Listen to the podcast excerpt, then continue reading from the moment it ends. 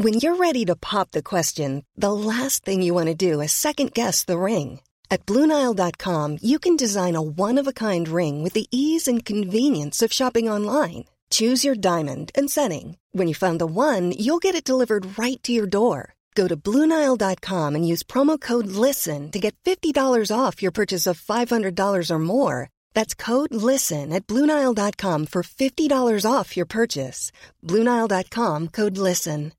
This is Paige, the co-host of Giggly Squad, and I want to tell you about a company that I've been loving, Olive and June. Olive and June gives you everything that you need for a salon quality manicure in one box. And if you break it down, it really comes out to $2 a manicure, which is absolutely insane. It's also so easy to get salon worthy nails at home with Olive and June. The difference between how your nails used to look when you did them yourself and now with the Mani system is a complete game changer. The best thing about Olive and June too is it's a quick dry. Dries in about one minute, lasts for five days, and full coverage in up to one to two coats. Visit oliveandjune.com slash perfectmani20 for 20% off your first system. That's oliveandjune.com slash perfectmani20 for 20% off your first system.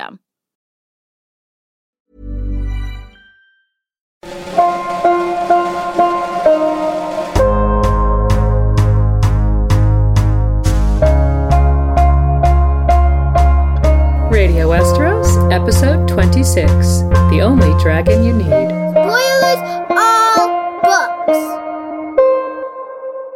Hi there, listeners. Welcome back to another episode of Radio Westeros. I'm Yolkboy in England, and with me as always is Lady Gwynhyfvar in Boston. Yeah, hi there. Last time we took a detailed look at the plotting of Varys and Illyrio and considered the possibility that Aegon VI is a Blackfyre. This time we'll analyze Aegon himself as well as the company he keeps leading up to his invasion of Westeros. And before we get started today, we just want to thank those of you who've made very kind donations via PayPal and YouTube to the podcast this year. Every donation really helps us out, and we are very humbled by your support. And so, a huge thanks to all of you for your generosity. Yeah, definitely a very heartfelt thanks to all of you from us. And in case you still want to donate, there is a PayPal link on our website at radiowesteros.com. And now here's what we have lined up today with Aegon and Company. First, we'll look at young Griff, Griff, and those who sailed with Tyrion down the Rhoyne. We'll also consider who Septa Lemore might be along the way. Then we'll look at the unmasked Aegon, followed by a close look at Jon Connington's story, and that will be with today's special guest, BryndenBFish of the Wars and Politics of Ice and Fire blog. Yeah, we're very happy to have Brendan back again for his third appearance on Radio Westeros. You might remember him for his great work with us on Stannis and also the Battle of Fire episode. And next, we'll consider Harry Strickland and the Golden Company before we analyse Aegon's invasion, which again will be led by BryndenBFish. He has a really great idea of how Aegon's going to take Storm's End, so stick around for that. And we'll round things up by considering the scenario of Dany and Aegon meeting in the story as adversaries and what could happen there. There could even be a second Dance of the Dragon, so there are some exciting possibilities to discuss. And with our usual readings, that will be the episode. We do have to give spoiler warnings beyond the books, as we'll be mentioning events from Arianne 1 and 2 from the Winds of Winter. Both of those chapters have been posted on George's website, so spoilers for those, and a few others from Winds of Winter chapters as well. And with that, it's time to get going with Aegon and Company.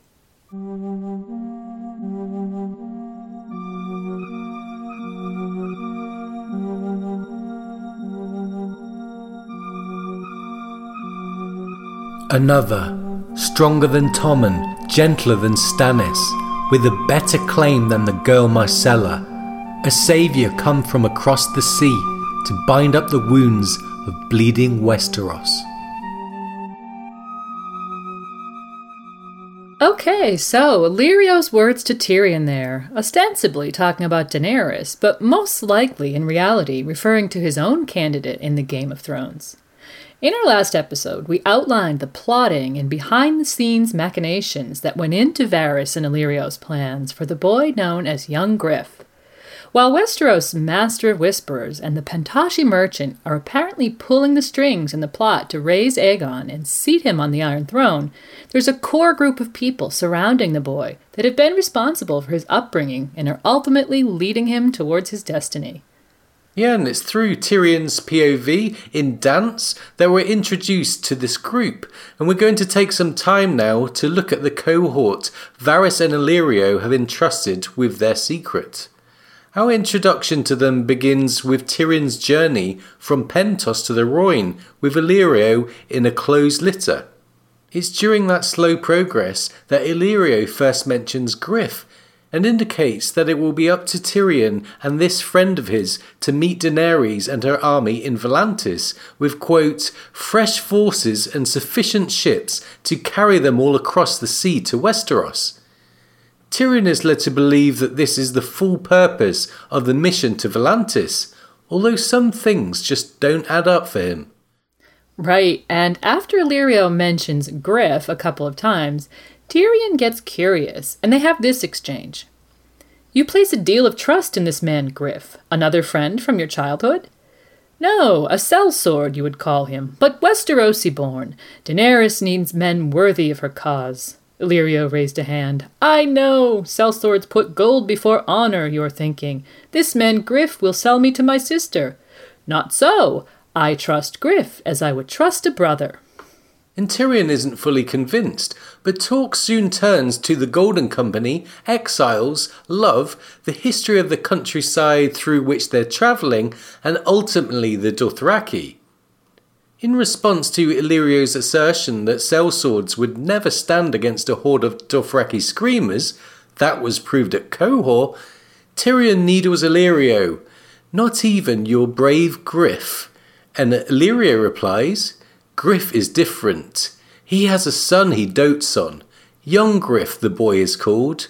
There never was a nobler lad. And that's the first mention of young Griff. An offhand comment with a surprising amount of passion behind it.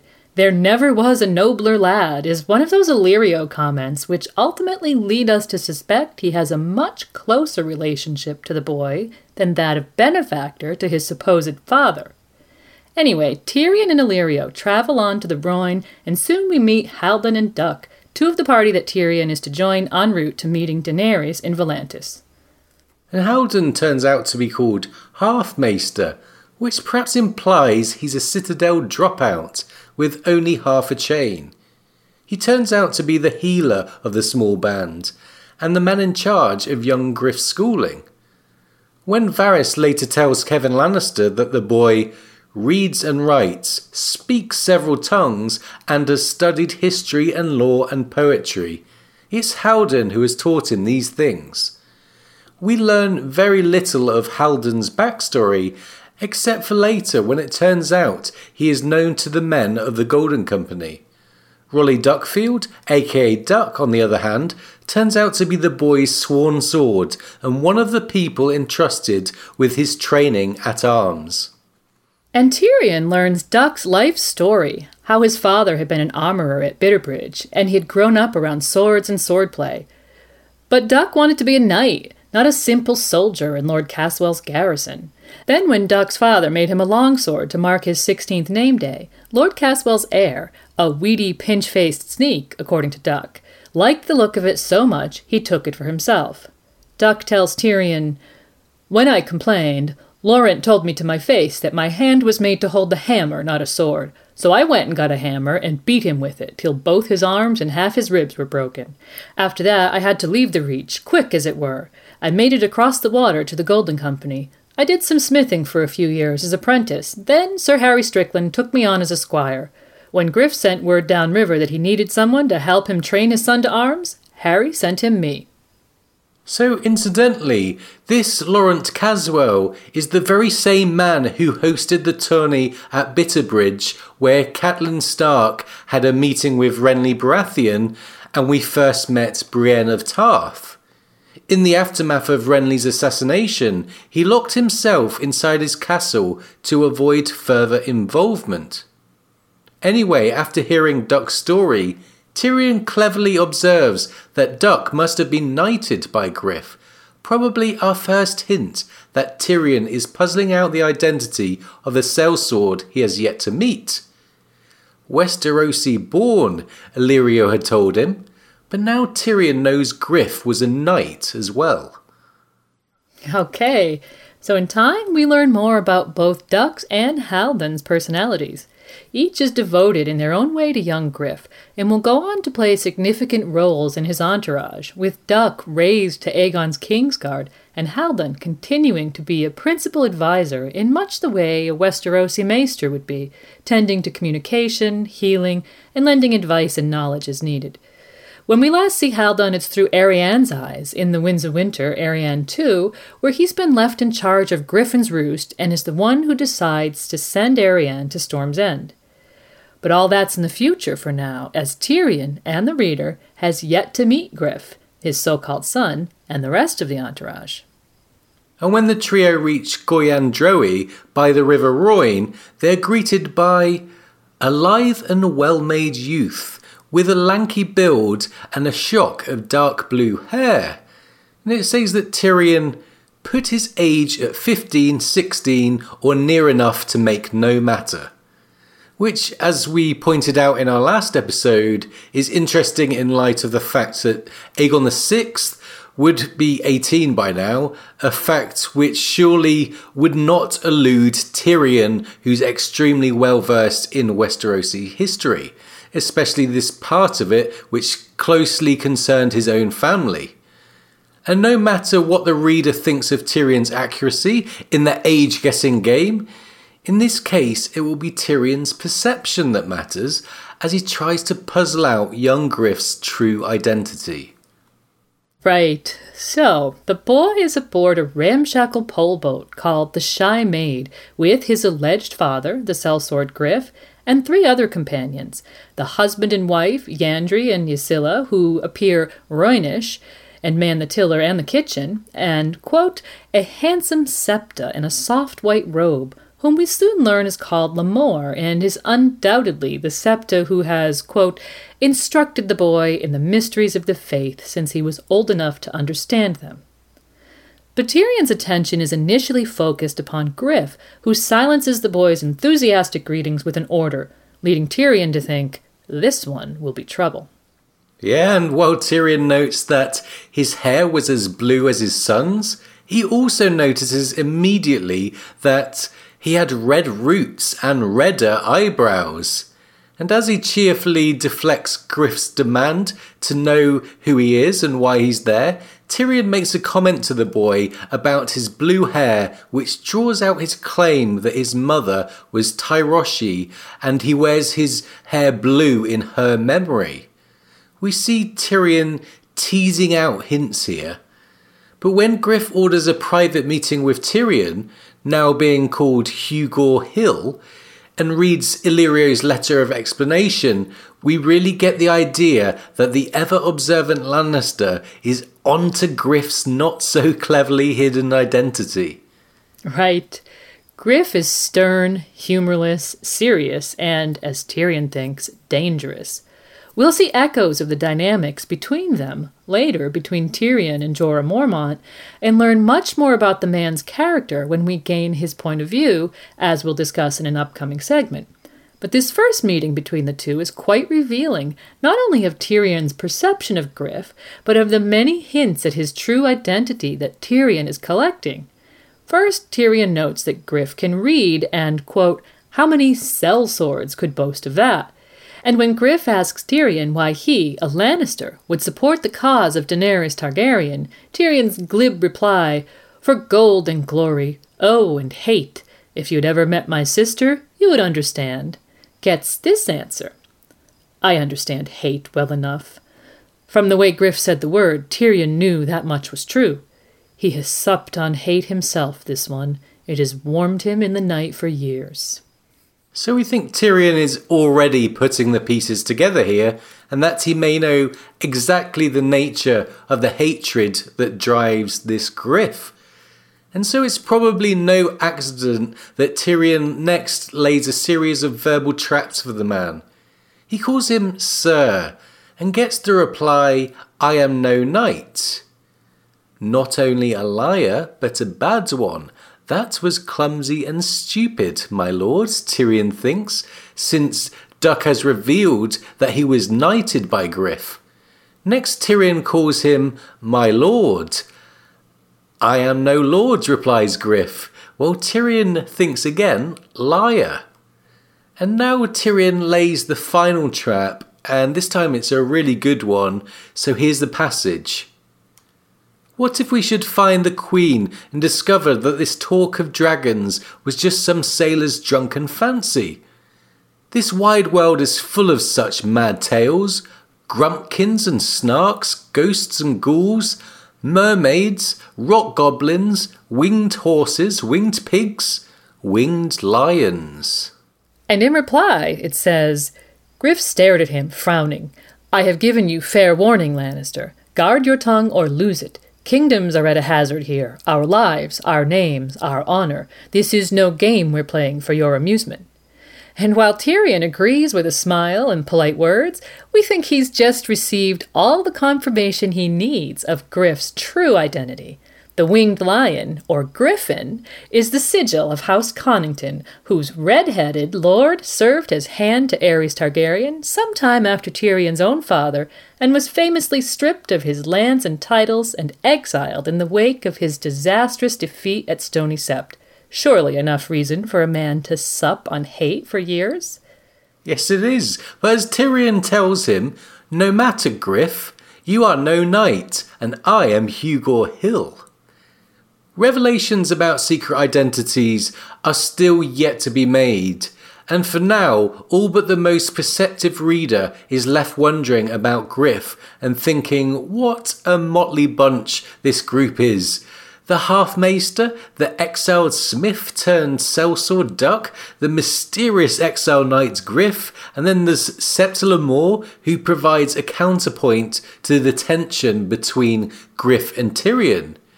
She's called handsome and is friendly and at times quite flirtatious. Tyrion thinks she must be past 40, more handsome than pretty, but still easy on the eye. And while Tyrion sees stretch marks from childbirth on her belly and concludes that she's not as innocent as she appears and that, like everyone else aboard the Shy Maid, she has her secrets, he thinks she's welcome to her secrets, as he's only really interested in getting one thing from her. Typical Tyrion. But of course, his observations have spawned a number of secret identity theories in the fandom. And there's another passage in a Tyrion point of view as the group nears Selhorys that really fans the flames of hidden identity theories. Here it is. Tyrion watched her closely.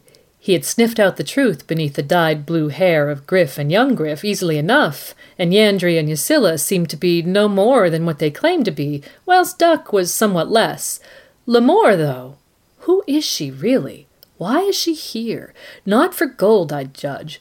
What is this prince to her? Was she ever a true septa? Haldon took note of her change of garb as well. What are we to make of this sudden loss of faith? I preferred you in your septa's robes, Lemore. I preferred her naked, said Tyrion. Lemore gave him a reproachful look. That is because you have a wicked soul. Septa's robes scream of Westeros and might draw unwelcome eyes onto us. She turned back to Prince Aegon. You are not the only one who must needs hide.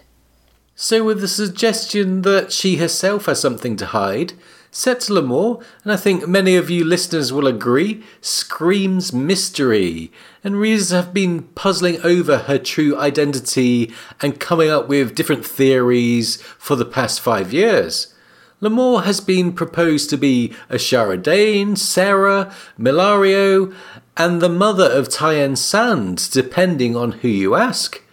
Lemore's identity is a really difficult call, we think, with not a great deal of evidence either way. But there is an idea that's emerged relatively recently that did interest us at least. That Septa Lemore could have something to do with Wenda the White Fawn. Yeah, and our guest from the RLJ episode, Igraine, was one of the founders of the theory, along with a poster from Westeros.org called Fire Eater, so a shout out to them and anyone else involved. And Wenda, if you'll remember, was a member of the Kingswood Brotherhood. She was a notorious outlaw who branded her mark on the asses of highborn captives, which the unfortunate Merrett Frey recalls. Wenda, as far as we know, was never caught, and who she really was and where she is now remains a mystery. Okay, and so the theory makes note that Wenda was part of the Kingswood Brotherhood, who were led by Simon Toyne. If she was Septa Lemore, she might have fled Westeros after the demise of the Brotherhood and sought out Simon Toyne's kinsman, or as the theory proposes, brother, Myles Toyne, who was leader of the Golden Company at that time, and that's how she could have entered Illyrio's employ. And in Barristan's entry into the White Book, we get this Rescued Lady Jeyne Swann and her septa from the Kingswood Brotherhood, defeating Simon Toyne and the Smiling Knight. So, could that septa have been Wenda in disguise? Could Wenda have fled and become Lemore? Who was Wenda originally? The idea that Wenda could be Lemore is a nice one, we think. It might explain where Wenda got the white in her name, with septas being associated with white, and the timeline seems to work out, we think. And it fits Tyrion's assessment that Lemore is a soiled septa. Alternatively, the white fawn in Wenda's name could refer to her house of origin, in which case we'd look to House Cafferen, a Stormlands house whose sigil is two white fawns that could well have connections with fellow Stormlanders from House Toyne. And of course, a noble origin could explain why Jon Connington refers to her as Lady Lemore in his Dance with Dragons point of view chapters. Okay, so an interesting theory there's not enough evidence at this point to be too confident in it, but we thought that some of you listeners might not have heard it before and would like to hear a new idea. Like all Lemore theories, it leaves as many questions as it would answer, but we think it's one that should at least be considered despite the lack of hard and direct evidence. Okay, and now we get to young Griff. The boy Illyrio calls our lad and is so clearly fond of has recently grown, quote, as tall as Griff, indicating he's yet an adolescent, as indeed his behavior will also indicate. But he's polite and extremely handsome. Tyrion observes that the lad was shorter than Duck, but his lanky build suggested that he had not yet come into his full growth. This beardless boy could have any maiden in the Seven Kingdoms, blue hair or no. Those eyes of his would melt them. Like his sire, young Griff had blue eyes, but where his father's eyes were pale, the son's were dark. By lamplight they turned black, and in the light of dusk they seemed purple. His eyelashes were as long as any woman's. So, another hint at adolescence there, and of course, we noted the hint at purple eyes in our last episode. And Tyrion also notes that he's been well trained to the sword, being evenly matched with his instructor when it came to swords. And he proves to be a good natured enough boy for the most part, and bright at his lessons. In fact, he's revealed to speak upwards of seven different tongues. After reciting a passage of SOC history for Haldon, young Griff sums up the lesson with this concise yet ironic comment If you want to conquer the world, you best have dragons. And Tyrion laughs at that. And when the boy leaves Tyrion and Haldon to a game of Cyvasse, Tyrion comments, The boy is bright. You've done well by him. Half the lords of Westeros are not so learned, sad to say languages, history, songs, sums, a heady stew for some sellsword's son. And it's over that game of Cyvasse that Tyrion challenges Haldon to a wager for secrets. If Tyrion wins, he gets to learn a secret from Haldon.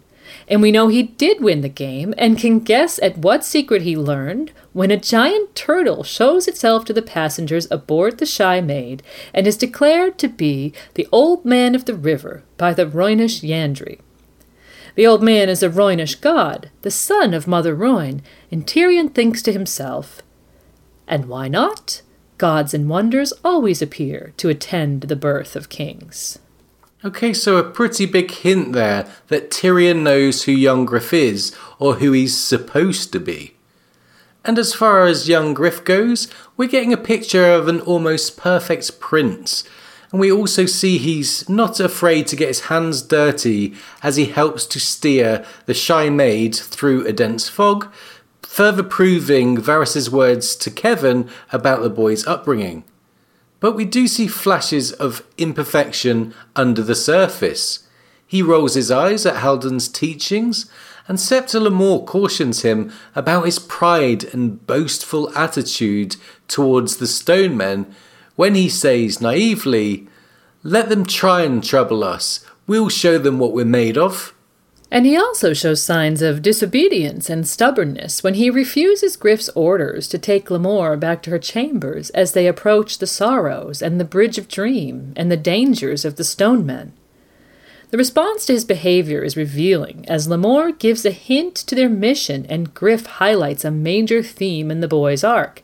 Here's the passage Young Griff gave his father a stubborn look. Lemore knows where her cabin is. I want to stay. We are sworn to protect you, Lemore said softly. I don't need to be protected. I can use a sword as well as duck. I'm half a knight. And half a boy, said Griff. Do as you're told, now. The youth cursed under his breath and flung his pole down onto the deck. So, half a boy, half a man. It's one of young Griff's major themes, and we're alternately shown signs of both competence and immaturity and the dangerous situation at the Sorrows reminds us how naive young Griff is, and how much those around him value his safety. Tyrion even points out to the boy, I'm less than half of Haldon, and no one gives a mummer's fart whether I live or die. You, though, you are everything. Hmm, and as they pass beneath the bridge, young Griff confronts Tyrion on his remark. Here's the passage What do you mean I'm everything? What do you mean by that? Why am I everything? Why, said Tyrion, if the stone men had taken Yandri or Griff or our lovely Lemore, we would have grieved for them and gone on. Lose you, and this whole enterprise is undone, and all those years of feverish plotting by the cheesemonger and the eunuch will have been for naught. Isn't that so? The boy looked to Griff. He knows who I am. So, a revealing moment there, which continues when Tyrion lays out what he's guessed and how he's arrived at it. In the process of revealing that he's guessed young Griff to be a dead boy, he reveals that it was his own father who wrapped your corpse in a crimson cloak and laid you down beside your sister at the foot of the Iron Throne. And next Tyrion reveals that he knows who Griff is as well. Who better to raise Prince Rhaegar's infant son than Prince Rhaegar's dear friend Jon Connington, once Lord of Griffin's Roost and Hand of the King?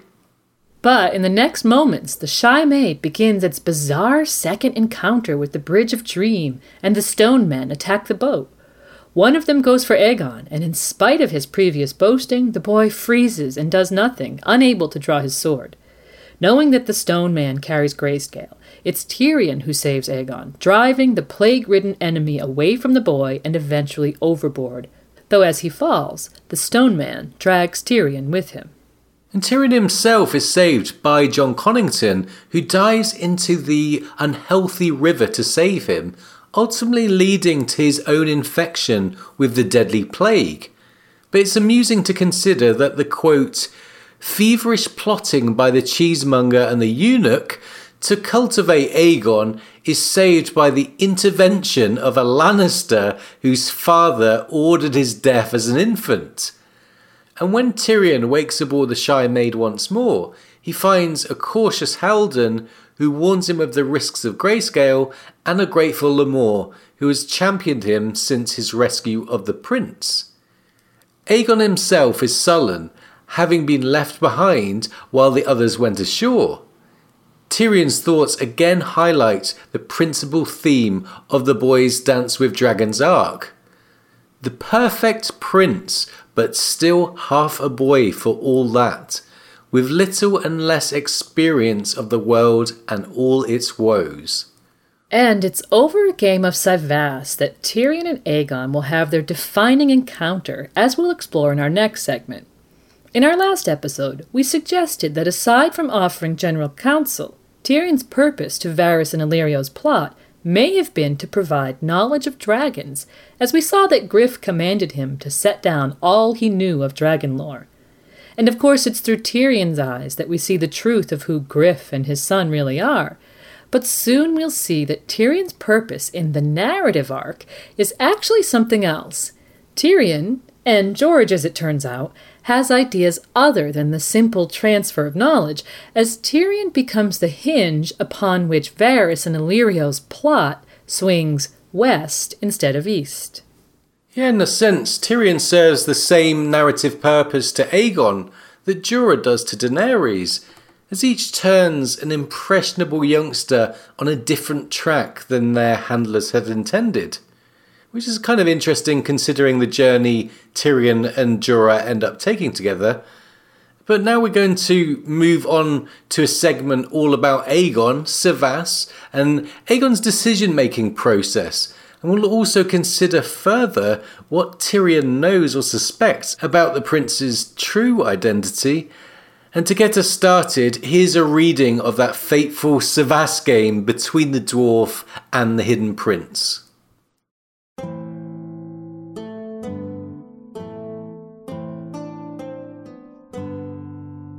I told you, I know our little queen. Let her hear that her brother Rhaegar's murdered son is still alive, that this brave boy has raised the dragon standard of her forebears in Westeros once more, that he is fighting a desperate war to avenge his father and reclaim the Iron Throne for House Targaryen, hard pressed on every side, and she will fly to your side as fast as wind and water can carry her. You are the last of her line, and this mother of dragons, this breaker of chains, is, above all, a rescuer.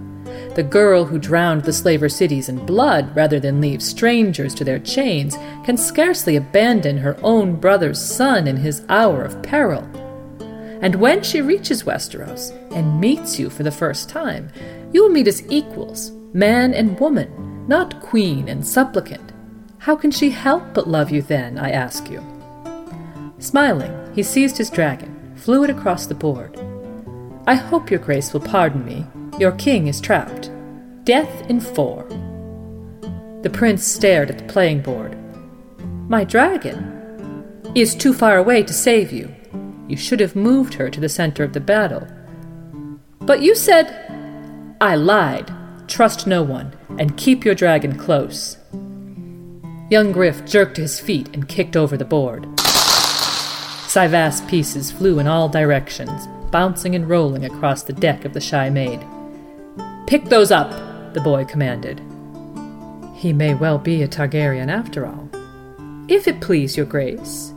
Tyrion got down on his hands and knees and began to crawl about the deck, gathering up the pieces.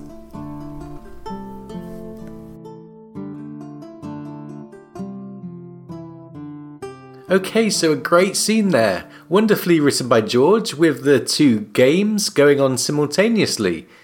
Tyrion cleverly convinces Aegon to abandon Varys and Illyrio's plans and make for Westeros, and then beats him at Cyvasse as well.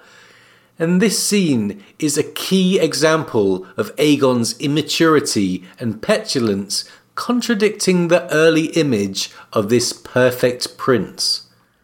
And to start with, we see Tyrion purposefully prick the boy's pride in order to manipulate him into playing the Cyvasse game. Tyrion suggests he's scared of losing to a dwarf, and predictably, Aegon swallows the bait whole. Cyvasse is used by George in two ways. First of all, some readers believe the movements on the board, such as a dragon killing an elephant, might be foreshadowing future events in the story. Second, it tells us a great deal about the players. It's a game of strategy, so we can see how a player employs military tactics and how they react to certain pressures.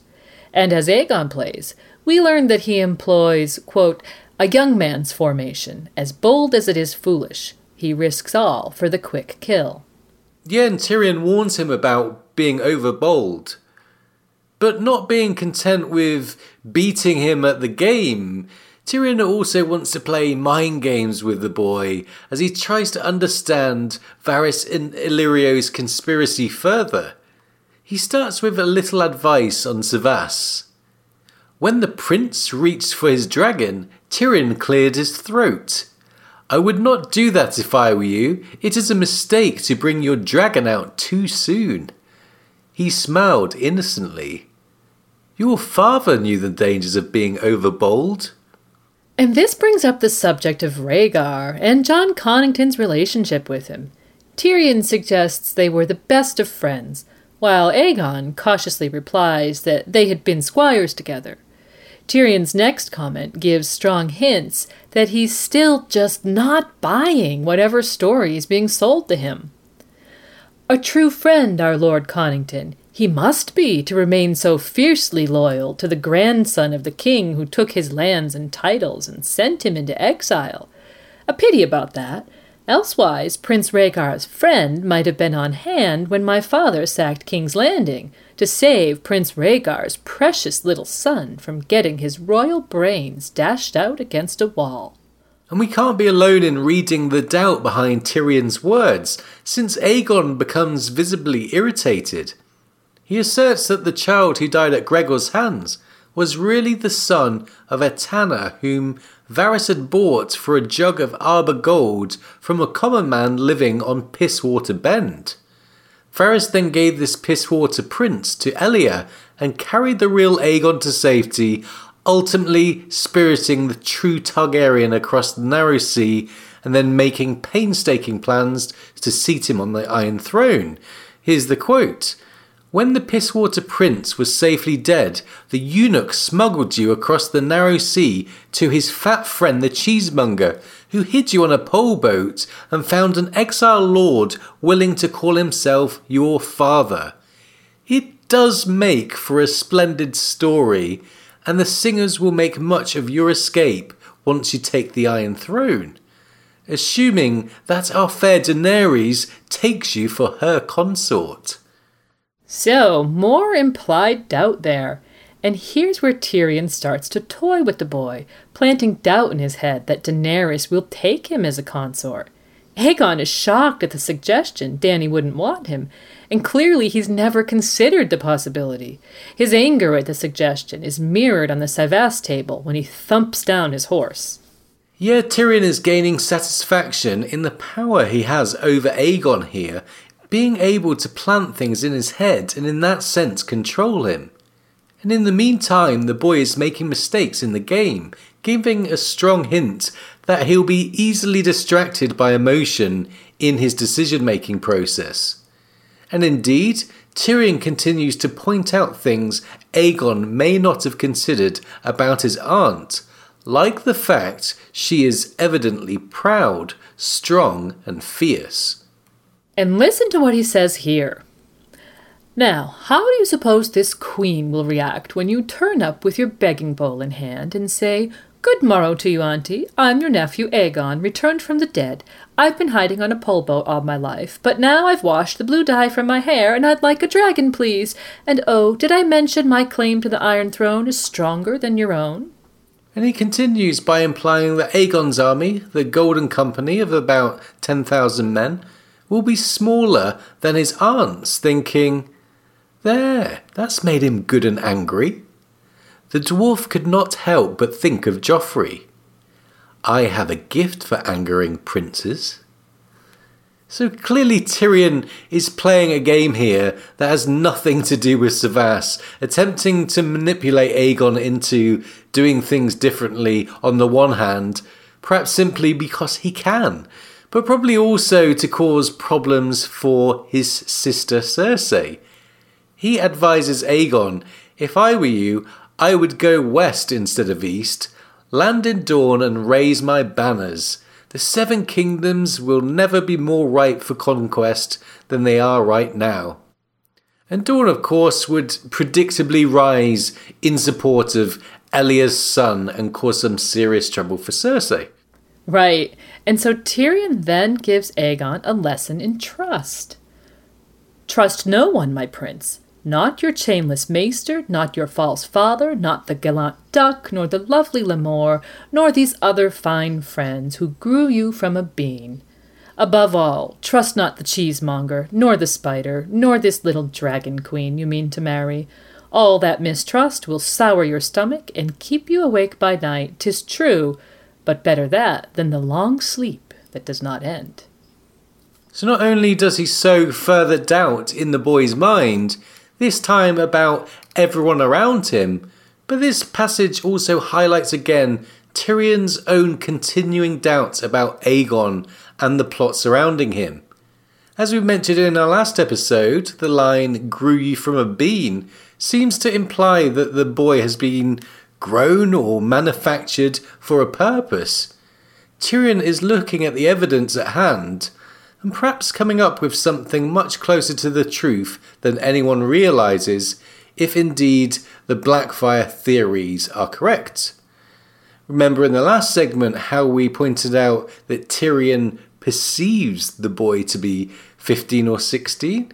Well, whether or not he's correct in this assessment, his very perception, combined with his certain knowledge of the expected age of the true Aegon, must be feeding some doubts in his mind, we think. Yeah, and in the reading we opened with, when Aegon kicked over the Cyvasse board in a fit of tantrum, Tyrion thinks of the display he may well be a Targaryen after all, which is perhaps another hint not only at his doubts as to Aegon's true origins, but also at the conclusions Tyrion's coming to. Perhaps all of his doubts, going back to his discussions with Illyrio about the Golden Company and Volantis, Red and Black Dragons, and Westerosi exiles, are finally starting to coalesce into a pattern in his perceptive brain. Remember, the limited third person point of view style of narration means that we don't necessarily see all of the thoughts in the point of view character's head. It's obvious that Tyrion has realized most of what Illyrio told him about supporting Daenerys and wanting to help her regain the Iron Throne were lies and cover ups. It's probably not a stretch to believe that he might be arriving at something very close to the truth.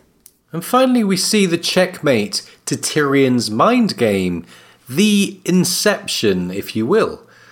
Tyrion plants the idea for Aegon to give up on his plan of going to Daenerys and to instead head west to invade Westeros. He lays out, and with good reasoning, why the time is ripe to go for the Iron Throne. Then he appeals to Aegon's pride saying that such a course of action will make him a bold and true scion of House Targaryen and a dragon rather than a beggar. Yeah, so Tyrion is perhaps the best psychologist of all the point of view characters, and here he's working his magic. Earlier, he thought that Varys and Illyrio were playing the Game of Thrones and Aegon was merely a piece. Here we see that Tyrion quite fancies a go at playing too, and he's quite successful at appealing to Aegon's immaturity and pride. And so we get a hint that this characteristic might contribute to some trouble for Aegon in the future, and might even play a role in his downfall. Yeah, it could. And it certainly shows something about his decision making process, as we'll see. And with Tyrion now in Meereen, if he ends up advising Dany, his knowledge of Aegon's personality could come in very handy indeed. Not to mention that his possible suspicions about the boy's true origins could lead to some interesting revelations on his part to Daenerys, perhaps even leading her to the conclusion that Aegon could be the mummer's dragon. For now, that's in the future, and the Cyvasse game is the last time Tyrion sees the young prince as he ventures into Selhorys with Haldon and fate, in the form of Jorah Mormont, removes Tyrion from the little group aboard the Shy Maid. And so the next time we see Aegon, it's in Jon Connington's point of view. They're preparing to meet the Golden Company, and while Aegon's hair remains blue for safety reasons, he's going to be presented as a prince, and so must look the part. The prince wore sword and dagger, black boots polished to a high sheen, a black cloak lined with blood red silk. With his hair washed and cut and freshly dyed a deep dark blue, his eyes looked blue as well. At his throat he wore three huge square cut rubies on a chain of black iron, a gift from Magister Illyrio, red and black, dragon colors. And this is an interesting reveal, and it highlights yet another theme in Aegon's arc that of the prince in hiding. We know George likes to play with his tropes, and in A Song of Ice and Fire, he's given us not one, but several examples of this trope, all playing out in different ways. Daenerys is the classic example of the kind of rightful king version or rightful queen, a princess sent away at birth and raised in obscurity, but with knowledge of her birthright. Jon Snow, of course, could be an example of royalty revealed, that is, the prince raised in ignorance of his true birth, only to have it revealed at a key moment. And Aegon is yet another version somewhere in between, probably closer to rightful king as he has been raised with full knowledge of his supposed heritage. Of course, Aegon could also turn out to be the wrongful heir at the same time that he's declaring Dany to be such. George is setting up a really wonderful clash of tropes for the future of A Song of Ice and Fire, and we'll be talking about that future a bit more in a later segment. Okay, so in Connington's first chapter, we see a boy who has clearly been influenced by the words of Tyrion Lannister, and who's bold and perhaps a little bit the headstrong prince. As they set out to meet with the Golden Company, his very own army, he tells Griff, I like the sound of that. My army. Are they, though? They're cell swords. Yollo warned me to trust no one. So, just a bit of uncertainty there, hinting at the still half a boy theme that has followed the young prince. And in fact, his blossoming confidence may yet turn out to be the boldness of youth magnified by arrogance and haste, and easily influenced by external factors in spite of Connington's attempt to give him balanced advice. When Aegon tells the assembled captains of the Golden Company to follow him to Westeros, and I am the only dragon you need, his foster father urges him to think about what he's suggesting. His reply proves just how much impact Tyrion's words have had upon him. I have, the lad insisted. Why should I go running to my aunt as if I were a beggar? My claim is better than her own. Let her come to me in Westeros. Hmm, and Connington thinks of Aegon's boldness with the Golden Company. This is a side of Aegon I never saw before. It was not the prudent course, but he was tired of prudence, sick of secrets, weary of waiting. Win or lose, he would see Griffin's Roost again before he died, and be buried in the tomb beside his father's. And so we see Jon Connington himself throwing caution to the wind, driven by things we'll be talking about in our next segment, and agreeing to support the boy's proposal, though it flew in the face of everything Varys and Illyrio had been planning for years. And of course, by the end of A Dance with Dragons, we see Varys assassinate both Pycelle and Kevan Lannister, and so obviously the duo has performed one of their famous course corrections and are working to sow chaos in King's Landing in support of Aegon's invasion in the south. And it's in this scene that we get Varys' speech about Aegon's upbringing. And we expect that this ideal of the perfect prince, raised in the knowledge of his duty to the kingdom and educated to the highest standards, will be challenged pretty hard in the upcoming storyline. Yeah, already in Jon Connington's second chapter, with the invasion underway at Griffin's Roost, Connington realizes that Prince Aegon Targaryen was not near as biddable as the boy young Griff had been. And last we see Aegon in A Dance with Dragons is him informing his one time foster father that he himself, not Connington, would be leading the planned attack on Storm's End. Here's the passage.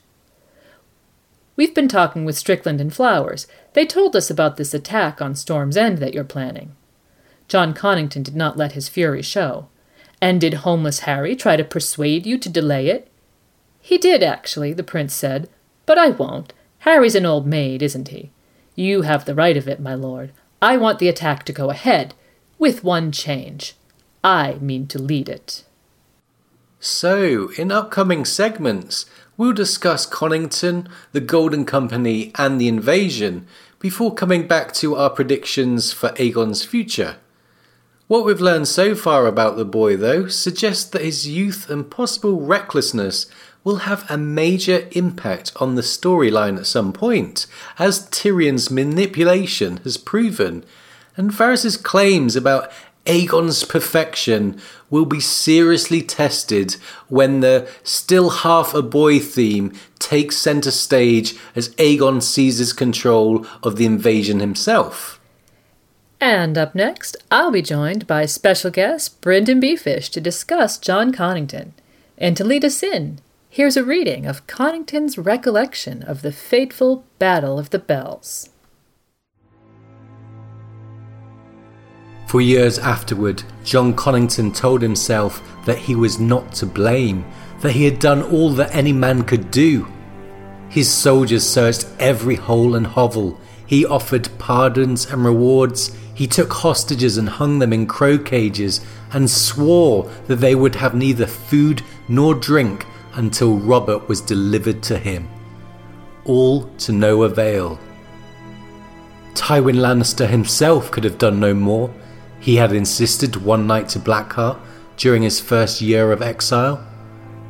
There's where you're wrong, Myles Toyne had replied. Lord Tywin would not have bothered with the search. He would have burned that town and every living creature in it. Men and boys, babes at their breast, noble knights and holy septons, pigs and whores, rats and rebels, he would have burned them all.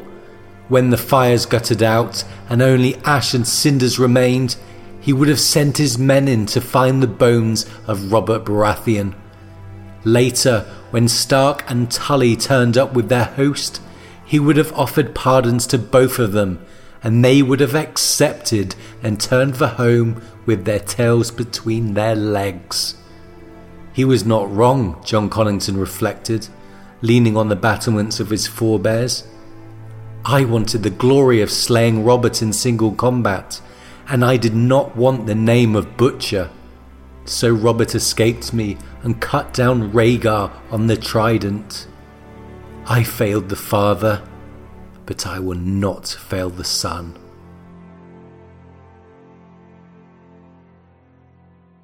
And now we're back to talk more about Jon Connington with our friend Jeff, also known as Brynden B. Fish from the Wars and Politics of Ice and Fire blog. Hi, Brynden, and welcome back to Radio Westeros. Hey, Lady Quinn, it's glad, it's great to be back with you all from Meereen and the Battle of Fire. Um, Even on a budget, quality is non-negotiable. That's why Quince is the place to score high-end essentials at 50 to 80% less than similar brands. Get your hands on buttery soft cashmere sweaters from just 60 bucks, Italian leather jackets, and so much more.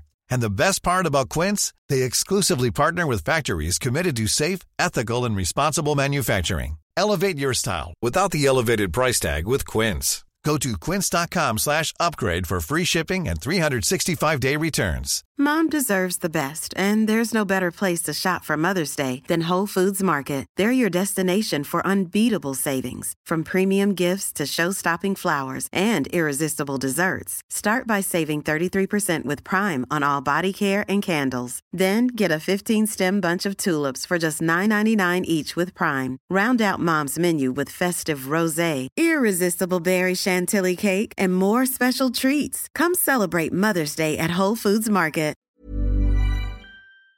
Um, I had a lot of fun doing that. And since we recorded that episode, which was several months ago, uh, we met actually at Balticon, which was a blast. And we even got to hear George R. R. Martin read a brand new Winds of Winter chapter, which was, it was whoa. Like, it was a great chapter.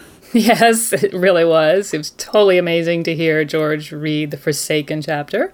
And it was great to meet you in real life as well. Uh, not to mention all the other great folks that we got to hang out with from the Facebook and Reddit groups, especially. And big shout out to everyone else we met in Baltimore.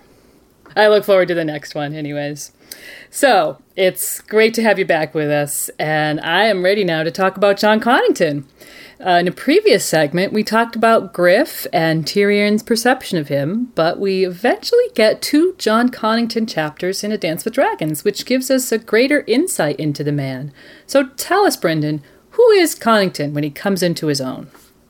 So, when we receive our first Jon Connington point of view chapter in A Dance with Dragons, we find a man with a really haunted past and an uncertain but likely dark future. We kind of get hints at his history when he's Griff to Tyrion, but when we get inside of his head, we get our first look at Robert's rebellion from the perspective who fought for the Targaryens during the war. I believe that might be at first, until we get to Barristan later on in A Dance with Dragons. Although, interestingly, even though he fought for the Targaryens, his loyalty wasn't necessarily to Aerys II. But if it wasn't to Aerys Targaryen, or even the Targaryens as a whole, who was he loyal to then? So, Connington was almost certainly a Rhaegar loyalist. He didn't really think that highly of Aerys, and from his point of view, we get things like, quote, mistrust can poison you, make you sour and fearful. King Aerys was such. By the end, even Rhaegar saw that. So that definitely places Connington, and even Rhaegar to an extent, in opposition to Aerys. But why was Jon Connington such a Rhaegar loyalist? It's interesting because shortly after the publication of A Dance with Dragons, George R. R. Martin said at a convention or an appearance, I'm not sure which, that there was a character in the story who was gay, and pretty much it's all but certain that Jon Connington was the character that he was referring to.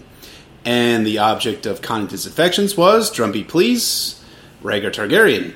Uh, Connington mentions Rhaegar by name more than any other character in his chapters. More than that, he calls Rhaegar his quote, Silver Prince.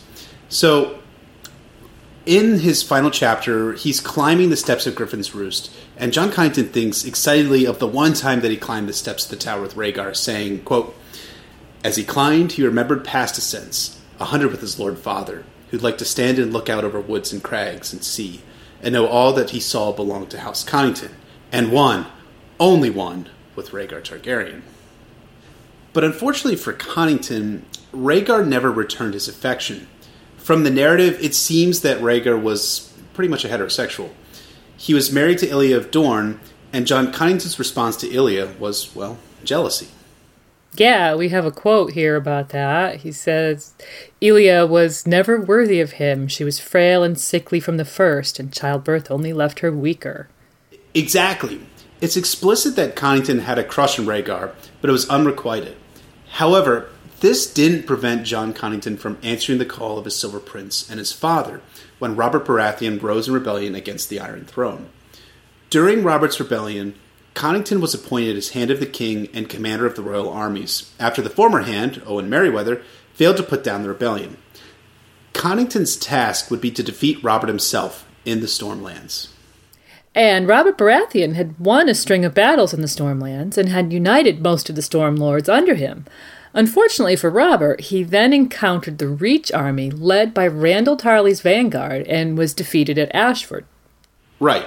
So Robert fled northwest to a town in the Riverlands known as Stony Sept. Jon Connington, now in command of the royal army, raced after Robert to end the usurper's rebellion once and for all. At Stony Sept, Connington began to search house to house for Robert, but the townsfolk were sheltering his rebellious liege lord, and Connington was forced to adopt new tactics to win the battle. In Connington's mind, he treated the townsfolk mercifully and stayed within accepted bounds of warfare. Tragically for him, this didn't net him Robert. No, it didn't. Here's the quote His soldiers searched every hall and hovel. He offered pardons and rewards. He took hostages and hung them in crow cages and swore that they would have neither food nor drink until Robert was delivered to him. All to no avail. Right. So while Jon Connington and his men searched for Robert, an army led by Hoster Tully and Ned Stark descended on Stony Sept. Battle was met in the town itself. Robert Baratheon emerged from hiding to join the battle, and according to Jon Connington, nearly killed him on the steps of the town Sept. The rebels were victorious against Connington, and he beat an orderly retreat away from the town. But this defeat would have massive ramifications for the Griffin Lord and for his house. Yeah, Aerys II Targaryen stripped Jon Connington not only of the handship, but of his wealth, lands, and title, and then, to add insult to injury, he exiled him. Worse still, the Targaryens ended up losing the war, and to add further insult, Robert Baratheon became king and reduced House Connington from a lordly house to a mere knightly house. And then what happened to the Griffin Lord next? Dishonorable exile is what happened to Jon Connington. Fittingly, Jon Connington joined up with a band of exiled sellswords known as the Golden Company. As a former lord and commander, Connington seemed to ingratiate himself into the sellsword company. He befriended the then captain general of the, of the company, Myles Toyne, and he rose quickly in rank with the Golden Company for the next five years. Yep, here's a quote. Jon Connington might have been one of those successors if his exile had gone otherwise. He had spent five years with the company, rising from the ranks to a place of honor at Toyne's right hand. Had he stayed, it might well have been him the men turned to after Myles died, instead of Harry Strickland. But Griff did not regret the path he'd chosen. But fate, or more accurately, the machinations of Varys the Spider, didn't allow Jon Connington to stay on this course, did it? No, it didn't. At some point during his service with the Golden Company, Varys approached Connington with a plan that required him to dishonor himself, even further than he had already dishonored himself. Varys needed Connington to act as a second father to the quote unquote miraculously survived Aegon. Good news, right? Yeah, or is it? Well, perhaps. But Varys needed Connington to do more than act as a father figure to the boy. He had to debase himself even further from being a sellsword. Varys insisted that Connington disappear from the Golden Company and quote unquote die. The scheme that Varys conceived required Connington to be found stealing from the Golden Company's war chest and be driven into a second exile. Worse still, he would have to quote unquote drink himself to death. Now, this really pissed off the proud Griffin Lord. Oh, yes, more than pissed him off. It eats away at him, even into the present narrative. Here's a quote Griff had gone along with the spider's scheme for the boy's sake, but that did not mean he liked it any better.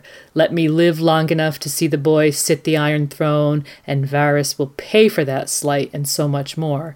Then we'll see who's soon forgotten. So, we've established much of Connington's backstory, his feelings for Rhaegar Targaryen, and his anger over being forced to dishonor himself. So, Brynden, what should we know about Jon Connington as he prepares to take his prince across the narrow sea?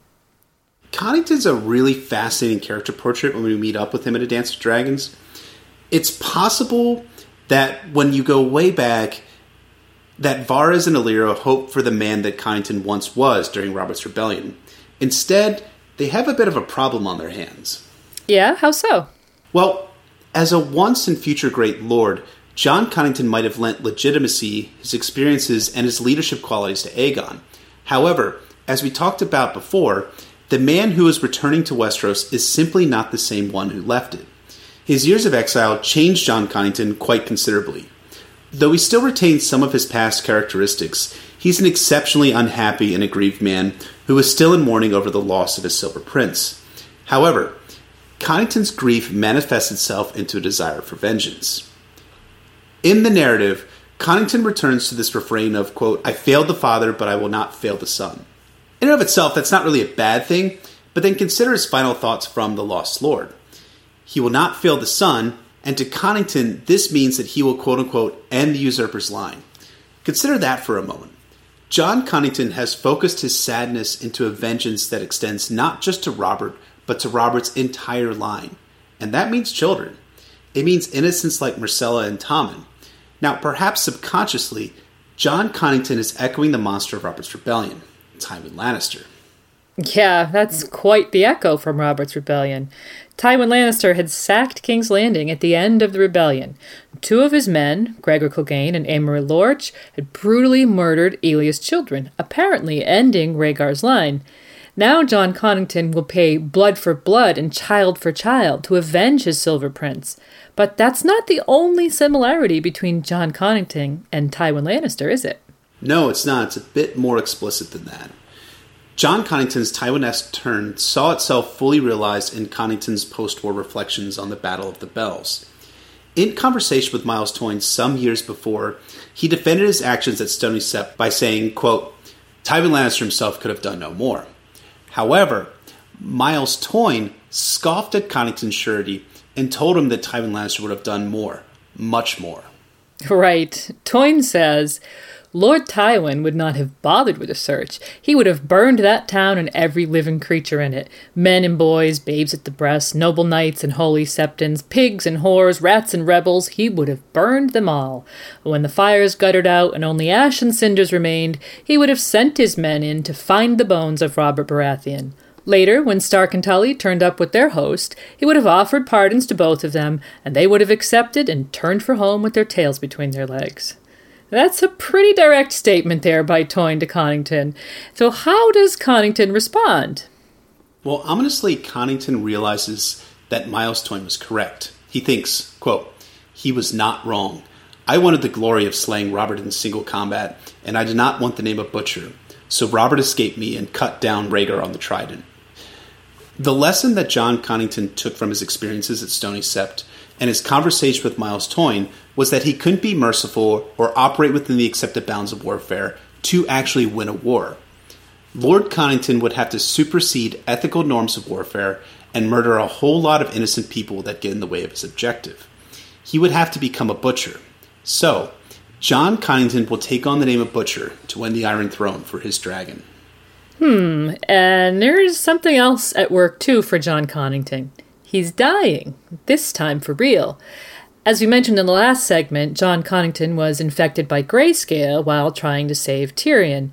By the end of The Griffin Reborn, Jon Connington sees that grayscale has reached down his nails and is down to the knuckle of his middle finger. It's spreading quickly. What we didn't explore was how grayscale is impacting Connington's perspective and personality. So, Brynden, what's going on there? Connington's tragic contraction of grayscale has really dire consequences going forward. What's sad about it is that it's 100% fatal to infected adults, but it moves slow. Connington thinks he might have some time left, but not much. And why is that so dire? It gets back to Connington's reflections on what Tywin Lannister would do to win. He had moved towards Tywin Lannister's consequentialism, and this meant that Connington would have to move quickly to seat Aegon onto the Iron Throne before he dies. Connington angrily thinks that, quote, he was sick of hiding, sick of waiting, sick of caution. I do not have time for caution. And what that really translates to is that Connington is running out of time, and what this means is that he'll likely have to make moral and ethical shortcuts to achieve victory. He has no time to operate ethically when death is approaching. In the context of thinking about his grayscale and the time that he has left in the world, he thinks, quote, Death he knew, but slow. I still have time. A year, two years, five. Some stonemen live for ten. Time enough to cross the narrow sea to see Griffin's Roost again, to end the usurper's line. To end the usurper's line for good and all. So, death will come for Jon Connington in time, but it will come a lot sooner for many innocents first. To return to your earlier point, Myrcella and Tommen are in mortal peril, but you think there are other innocents that are in even greater danger? I do. We'll explore the Battle of Griffin's Roost in a little more detail in the next segment. But one of the things that happens after the battle is that Jon Connington takes several hostages. Three of those hostages he took were the brother, sister, and bastard son of the Knight of Griffin's Roost, Red Ronnet Connington. Now, taking the hostages in and of itself was not unprecedented. Typically, hostages in Westeros were taken to ensure the good behavior of a potential enemy. For instance, Cersei Lannister took the Redwyne twins hostage in A Game of Thrones to keep Paxter Redwyne from sailing against them. Right, and it worked. Lord Redwyne stayed out of the War of the Five Kings until Mace Tyrell sided with the Lannisters. So let's return to Griffin's Roost. Jon Connington had taken Red Ronnet's family hostage. But what makes this case different? In a word, it's Ronnet himself. The A Dance with Dragons epilogue opens with Red Ronnet Connington in front of Kevan Lannister's small council, declaring that he was no traitor, and pleading with the councilors to let him march against Jon Connington to reclaim Griffin's Roost. Kevan and the small council doubt Ronnet's innocence, but they tell him he'll have the opportunity to prove his innocence by marching with that army when they set out from King's Landing. And that means Ronnet's family is in danger, right? Yeah, it's worse still when you consider Jon Connington's thoughts on the child hostages. He tells them, quote, No harm will come to you unless Red Ronnet proves an utter fool. The problem was that Ronnet was proving an utter fool by declaring his intention to march against Jon Connington. Tragically, in The Winds of Winter, we learn that a Tyrell army is finally marching against Jon Connington. Now, I expect Ronnet to be in that army, and with Ronnet marching against him, Jon Connington will be faced with a decision whether to kill his kin or not. Given his belief that he needs to become Tywin Lannister and a butcher to seat Aegon onto the Iron Throne, I think he'll do it. Right. Jon Connington even thinks to himself that he did not relish the notion of celebrating his return by killing one of his own kin. And he might not relish it and be sad about it, but it seems likely he'll do it. Yeah, it'll be a really tragic event for Jon Connington and for the readers as well. But it fits with his newfound identity and characterization that George imbued in the character. Kevan Lannister reported at the end of A Dance of Dragons that, quote, if this is indeed Jon Connington, he will be a different man, older, harder, more seasoned, more dangerous. Yeah, more dangerous indeed, as he moves rapidly towards the consequences of vengeance that George loves to explore. So, thank you so much for being with me for this segment, Brynden. And listeners, if you want to check out more of Brynden's work on Jon Connington, you can find his essay Blood of the Conqueror, The Exile on the Wars and Politics of Ice and Fire blog. Thanks, Lady Gwen. It was a lot of fun to be here and talk about a really sad subject, but a really good one all the same, and one that I'm really looking forward to George exploring more in The Winds of Winter. Yes, we are as well.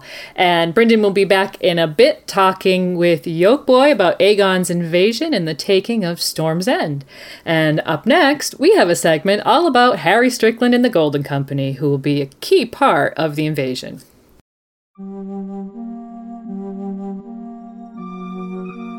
Harry Strickland had always been a genial man, better at hammering out contracts than hammering on foes. He had a nose for gold, but whether he had the belly for battle was another question.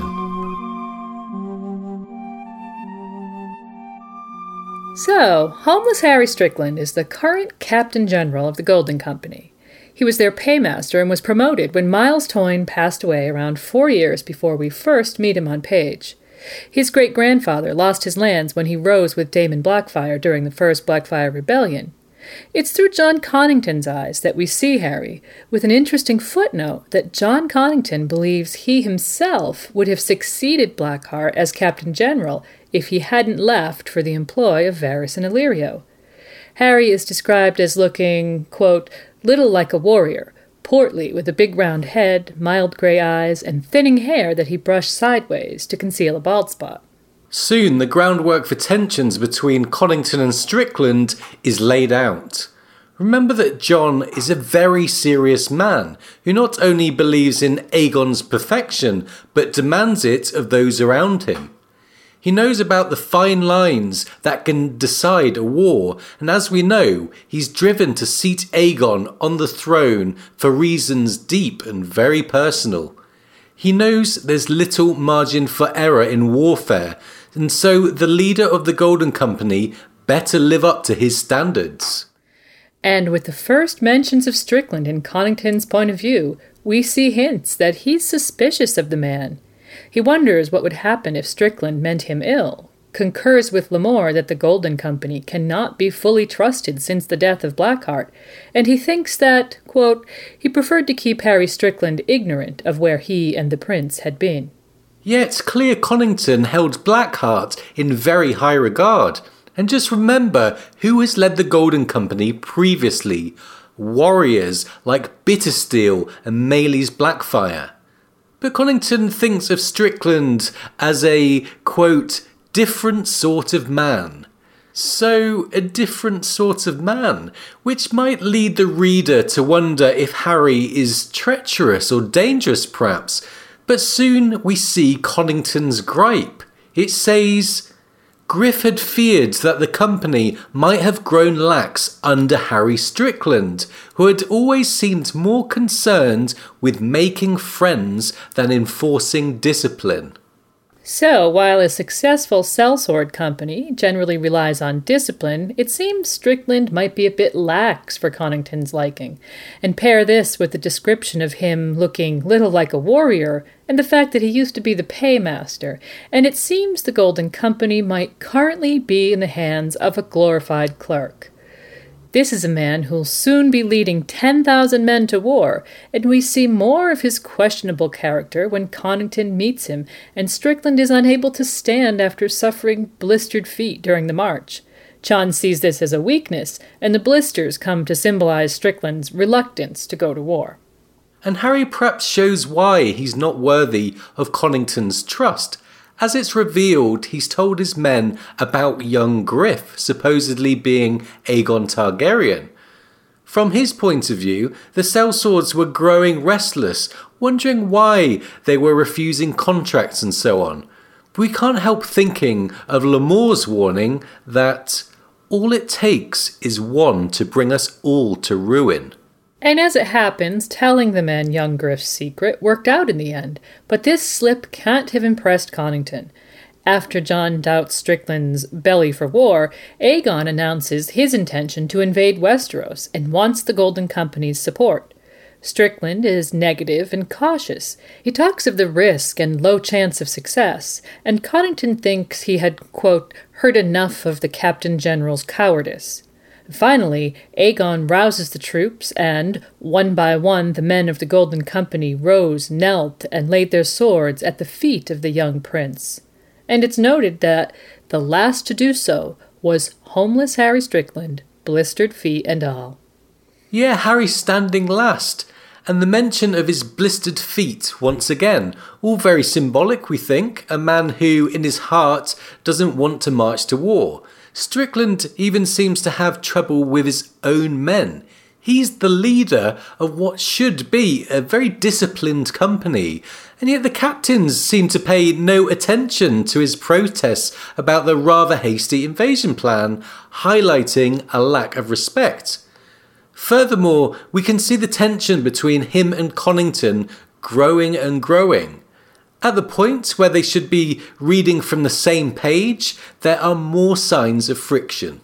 Right, as Aegon and the Golden Company land and take Griffin's Roost, Strickland says, Let them come. This place can stand against twenty times our number, so long as we are well provisioned.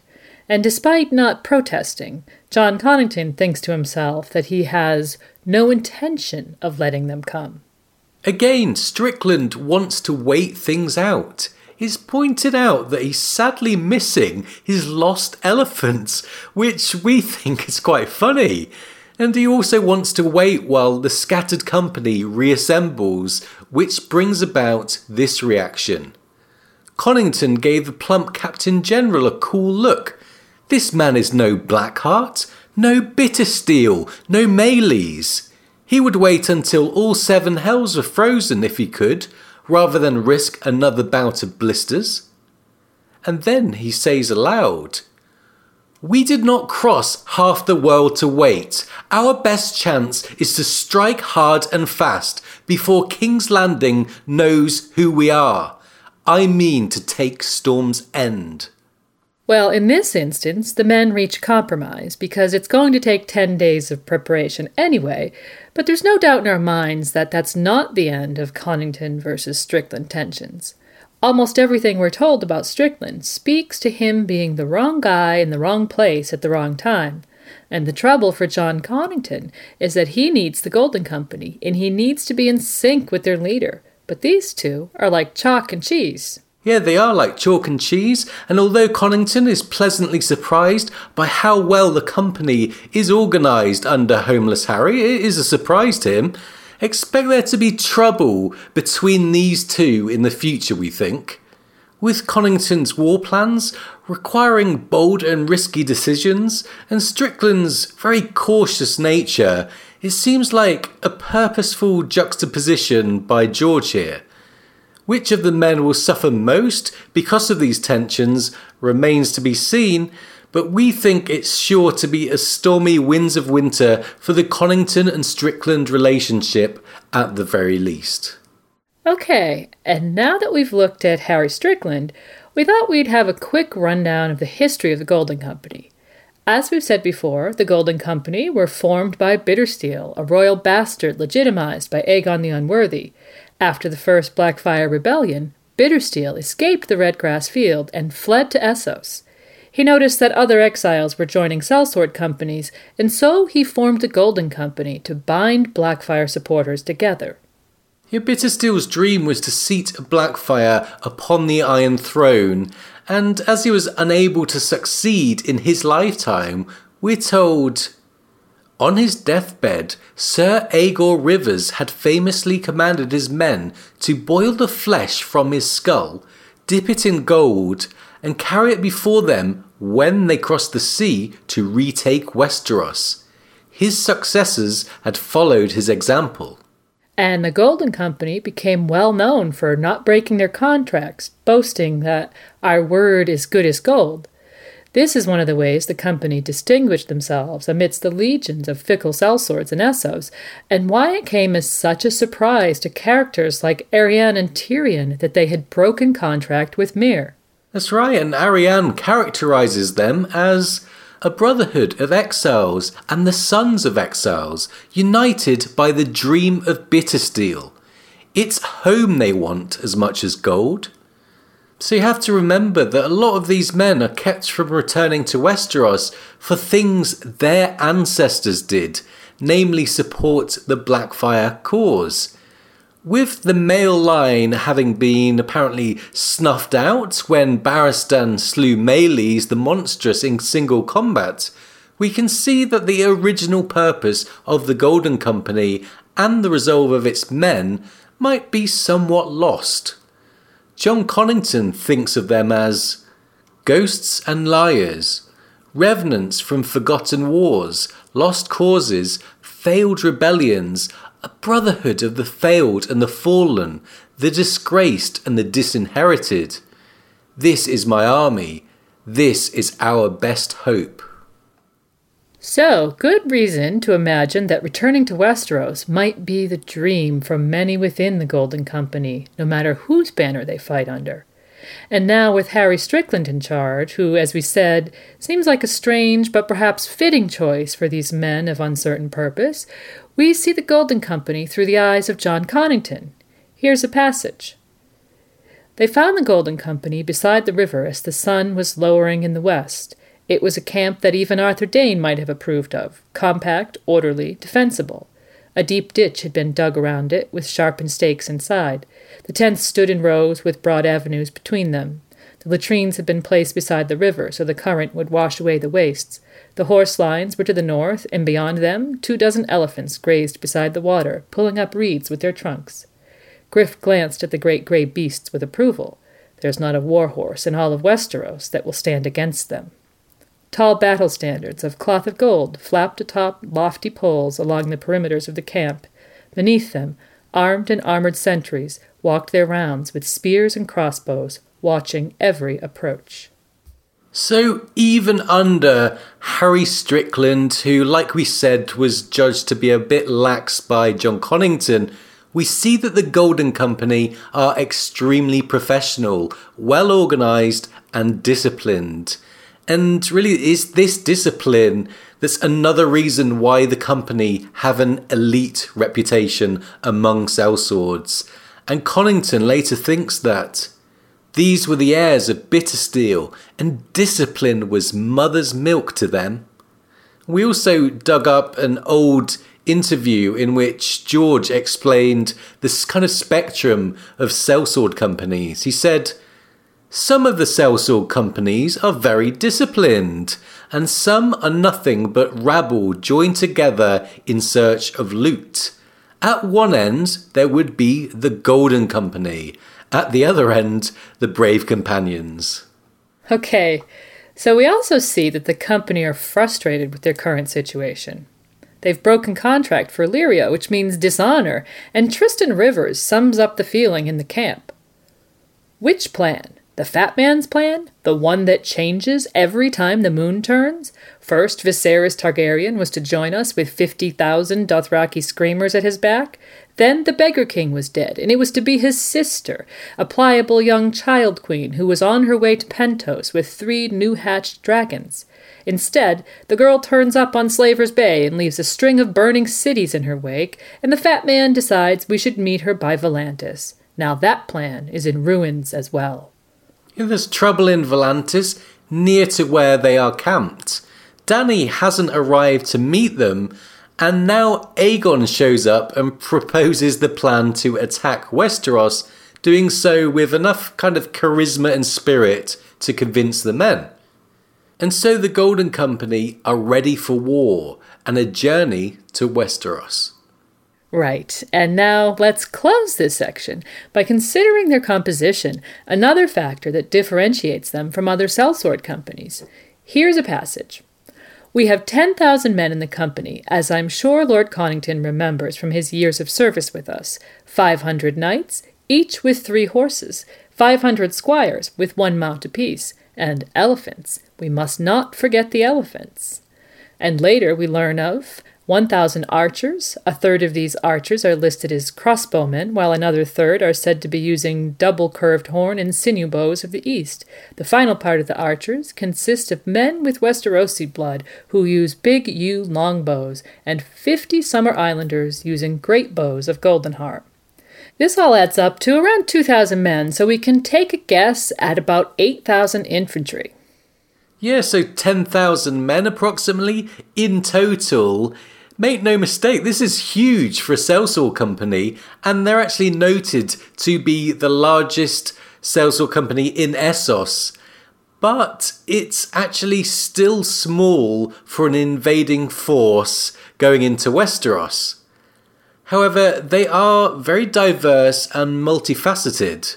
They have archers of different types, meaning they can employ different variations of ranged attacks they have enough knights with plentiful horses to comprise quite a decent cavalry, elephants to cause all kinds of trouble in the field and to oppose war horses, and a healthy supply of infantrymen.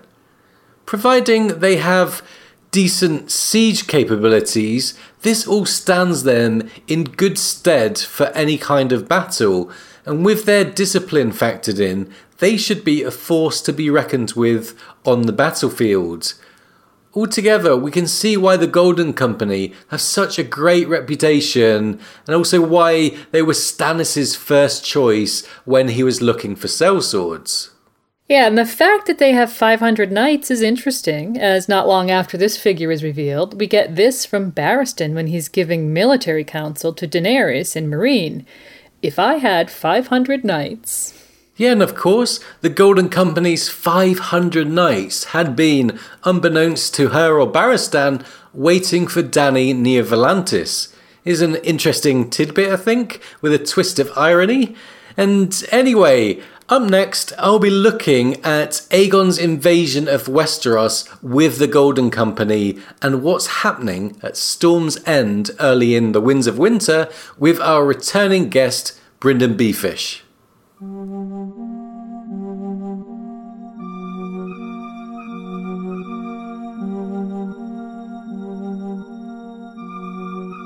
And then Prince Aegon spoke. Then put your hopes on me. Daenerys is Prince Rhaegar's sister, but I am Rhaegar's son. I am the only dragon that you need.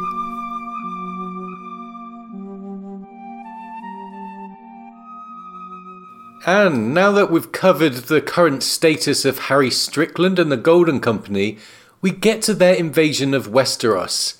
And once again, from the Wars and Politics of Ice and Fire blog, we're joined by BryndenBFish for this segment. Hello, Brynden. Hey, Hulk Boy, how's it going? Long time no talk. Uh, excited to be with you for one of my favorite parts of Dance of Dragons and the plot line I'm most looking forward to in The Winds of Winter. And like I talked with my Lady Gwyn before, it's nice to be finally talking to you again after I saw both of you fine folks at Balticon back in May. Yes, a great time was had. And yeah, this is an exciting segment, so let's get right into it. Aegon and Jon Connington were departing Essos with one of the best militaries in the world. What was the Golden Company's plan, Brynden? It's interesting. The original plan was that the Golden Company would acquire ships from the Volantines, sail from Selhorys to Lys, acquire supplies in Lys, and then sail for the shores of Westeros.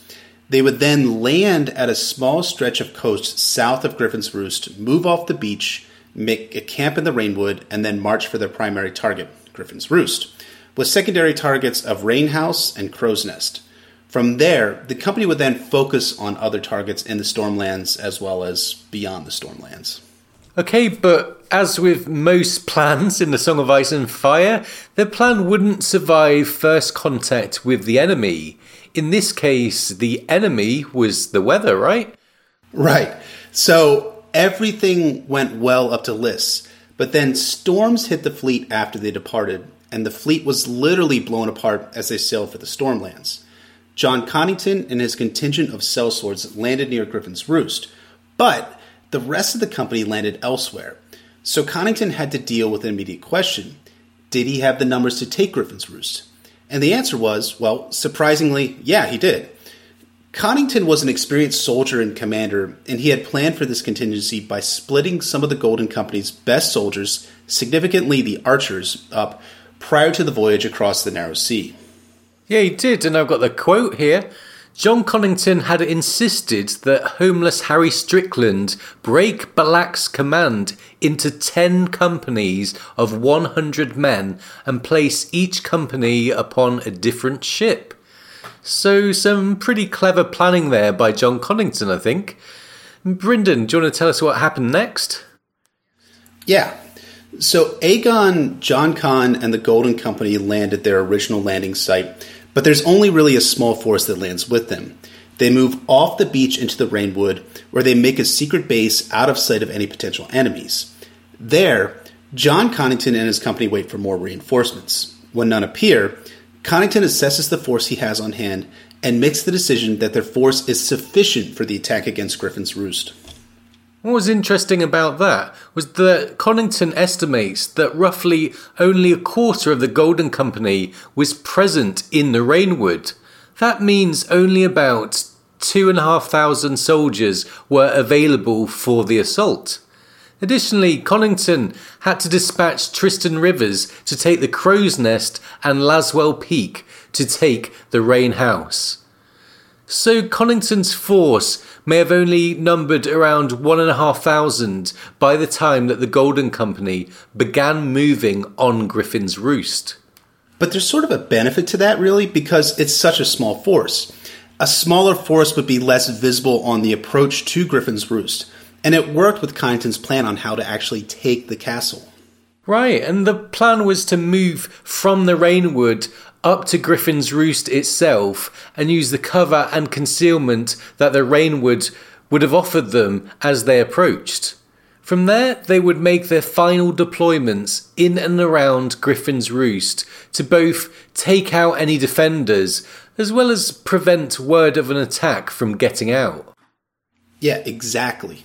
So Jon Connington deployed Black Balaq's archers to take out any defenders who would rush to defend the castle as well as place archers near the Maester's Tower to shoot any ravens that the Maester from Griffin's Roost might try to send to King's Landing.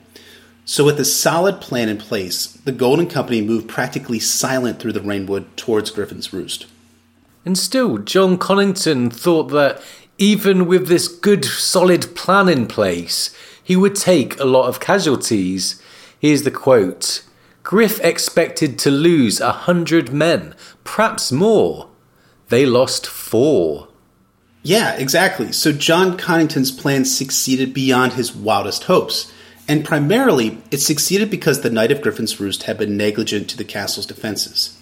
The woods had been allowed to grow up all the way to the causeway of Griffin's Roost, and this allowed the Golden Company's infantry to rush up to the castle's walls without taking any projectile fire from the battlements until it was too late. When Franklyn Flowers' infantrymen reached the gate, they brought a battering ram with them.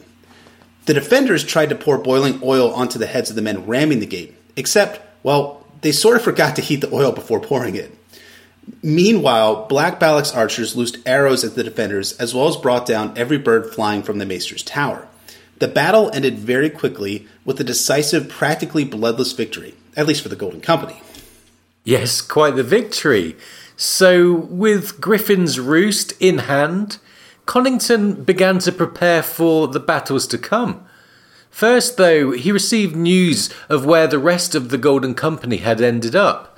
Word reached Griffin's Roost that the Volantines had dumped the Golden Company at any spare speck of land that they could find. In Arianne's sample chapter from The Winds of Winter, we find out the full extent of where the Golden Company ended up. Here's the quote Griffin's Roost had fallen to them.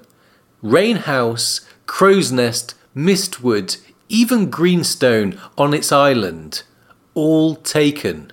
Tarth had fallen too, some fisher folk will tell you. These sellswords now hold most of Cape Wrath and half the stepstones. We hear talk of elephants in the rainwood. It's kind of crazy. The thing about all of these landings is that at first blush, they should have been absolutely disastrous to the Golden Company's invasion plan. But they ended up working out and bringing an unexpected windfall, as the Golden Company was able to capture several castles that they did not originally intend to capture. Even with these castles, though, Jon Connington had his eyes on a greater prize Storm's End. Yes, Storm's End would be quite the prize for Aegon. It has that strong wall and could protect Prince Aegon from any counterattack by the Lannisters and the Tyrells.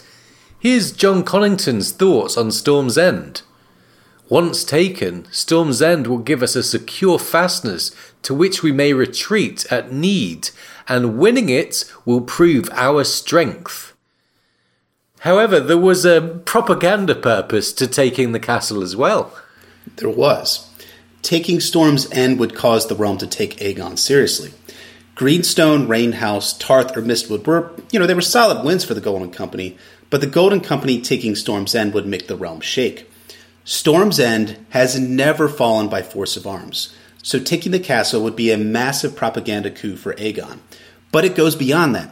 Storm's End is currently the last of Stannis Baratheon's castles in the south of Westeros. If the Golden Company marched against Storm's End and took it, they would be showing themselves to be the quote unquote third way. They would be distinguishing themselves from both the hated Lannisters as well as from Stannis, who is unloved by both Westeros and the Stormlands itself.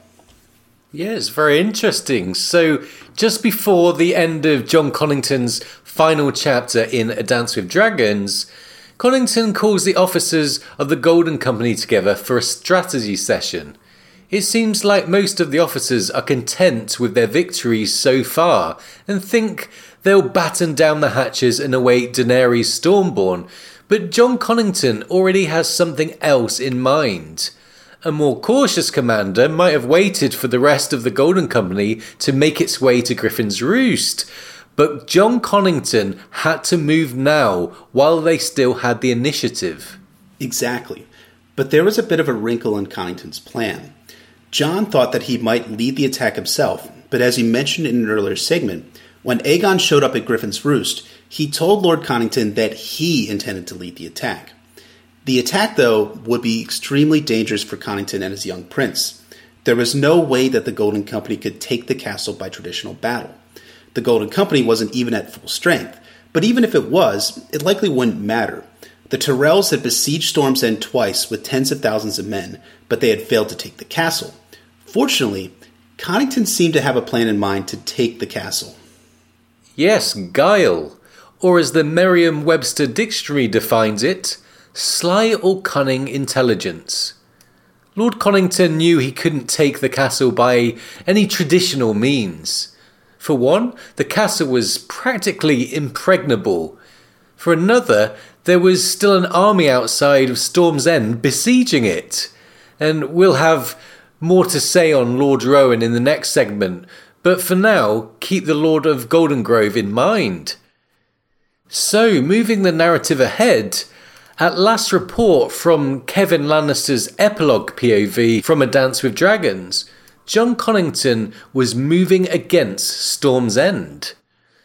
So, Brynden, Jon Connington would have to use quite the guile, wouldn't he? He would. But interestingly, George R. R. Martin originally intended the guile that Jon Connington planned to use against Storm's End to occur off page. However, shortly after he published A Dance with Dragons, he stated that the Battle of Storm's End should really occur on page and was working on writing this. Given our POV characters in the region, I think it's most likely that this will be seen from Jon Connington's POV in The Winds of Winter. Now, we actually know the result of the Battle of Storm's End, which is something we'll get into in a few minutes, but we don't know the how. And listener beware, there's going to be some significant spoilers for the Winds of Winter beyond this point. So, how would Jon Connington, Aegon, and the Golden Company take Storm's End? Without more sample chapters from the Winds of Winter, or, you know, that book itself, we'll have to stop analyzing and do a little pot cracking together. Yes, crackpotting, that is just our territory, Brynden. You're in good hands. so, one of the first things that stands out about the current status of Storm's End is that the land route to the castle is probably closed off due to Mathis Rowan's army besieging the castle from land. Thus, it's in Aegon and Connington's best interest to bypass the Reachmen that are camped there outside of Storm's End. But how would they do that? So I think the sea route actually holds all sorts of possibilities for the Golden Company. For one, the seas around Storm's End are clear of any enemies. In Arianne's first Winds of Winter chapter, the Redwyne fleet is reported to have rounded the Arm of Dorne. Meanwhile, the noble Aurane Waters has stolen the royal fleet and taken up residence in the Stepstones. Additionally, one of the interesting things we find out in Arianne's second Winds of Winter chapter is that the Golden Company still has a few ships on hand. But taking a ship and bypassing the siege lines has some historical precedent as well. Yeah, and we have to dial the clock back some 17 years to Robert's Rebellion and the first Tyrell siege of Storm's End to find our precedent, though. Just before Stannis Baratheon and his garrison starved, a certain smuggler arrived outside of Storm's End carrying casks of salt fish and onions. Expertly manoeuvring through the treacherous waters of Shipbreaker Bay, Davos Seaworth landed his ship at Storm's End and resupplied the garrison, saving them. So there's our precedent, and in Clash, Davos gives us a little more information about how he smuggled his way into Storm's End. It says Davos had not expected the blackness. The last time, Torches had burned all along the tunnel, and the eyes of starving men had peered down through the murder holes in the ceiling. The portcullis was somewhere ahead, he knew. So there's a pretty big precedent that George left in place there, but there's a problem. Davos was bringing food and supplies to the beleaguered garrison. The Golden Company is coming to kill Stannis' garrison and seize the castle out from under them. Aegon, Connington, and the Golden Company might make it to that tunnel, but I think it would be tough to breach the gate, and perhaps even harder to get them to open the gate willingly. It's a pretty significant issue, but it's one that's potentially resolved by looking at Stannis' army. Due to his unpopularity, Stannis has consistently had to rely on cell sellswords and sellsails to augment his flagging numbers throughout A Song of Ice and Fire. When we meet with Stannis, Maester Cressen reports cell sellswords crowding the benches around Dragonstone back in Clash. Later, we meet Salladhor Saan, a notorious pirate and sellsail, who is in Stannis' service. So, Stannis has had to rely on a lot of cell sellswords. In a similar vein, after Stannis receives a loan from the Iron Bank of Braavos in A Dance with Dragons, Stannis dispatches Justin Massey for Essos and Theon's Winds of Winter chapter to bring sellsword companies under his banners. The one sellsword army he has in mind is one that might be familiar to listeners. Here's the quote You will collect their coin and hire ships and sellswords. A company of good report, if you can find one. The Golden Company would be my first choice if they are not already under contract. Seek for them in the disputed lands if needs be. So Stannis instructed Justin Massey to seek for the very company that was now trying to take his last stronghold in the south. Now, that's not to say that Stannis' garrison would be aware that Stannis was interested in hiring the Golden Company. Just that Stannis' reputation is one where sellswords arriving to relieve the garrison at Storm's End would not be an unexpected sight.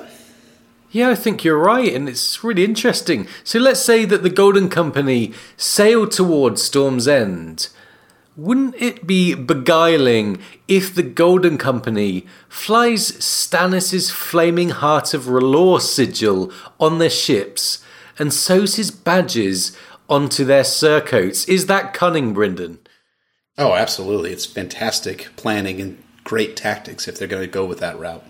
Yeah, it's a very good idea, and all credit to you. So, the Golden Company might not have to fight their way into that castle at all. Maybe they'll sail in bearing foodstuffs and wearing Stannis' sigil as if Stannis has hired the Golden Company. Given that the garrison had been under siege for at least a few months now, it seems further possible that the garrison will open the portcullis and let the Golden Company into Storm's End itself. As Davos said, this is as far as we go, unless you have a man inside to lift the gate for us. But now, and we know that the Golden Company is inside, what do we think will happen next? So here we have to return to the character of Jon Connington. While Aegon might serve as the figureheaded leader of the attack, the plan is likely going to be Connington's. If you'll recall from our earlier segment, Jon Connington had realized that he would need to take moral shortcuts and take on the name of Butcher to seat Aegon onto the Iron Throne. Now, the garrison at Storm's End might welcome the additional soldiers and provisions that the Golden Company might bring into the castle, but they're probably not utter fools either they're probably very wary of any attempts by the quote unquote Lannisters or Tyrells to infiltrate the castle. So, what's one good cultural check to ensure that they wouldn't get slaughtered in a ruse? Perhaps the sacred laws of hospitality, otherwise known as guest right? Hmm, and I think I know where you're going with this. As we discussed at length in our Catelyn and North Remembers episodes, guest right was a universally accepted tradition from north of the wall to Dorne that protected guests from harm from their hosts. What's lesser known about guest right is that the, the tradition also shielded a host from violence by their guest. Guest breaking guest right was seen as one of the most vile acts in Westeros or as Jeor Mormont put it back when the Night's Watch mutinied and killed Craster under his roof in Storm, the gods will curse us. There is no crime so foul as for a guest to bring murder into a man's hall. So, bearing that in mind, how will Jon Connington treat guest right with Stannis' garrison? So far, we haven't really seen Jon Connington do any morally evil actions in his invasion of Westeros. However, we know that George characterized Connington in such a way that he's embraced a consequentialist ends justify the means morality.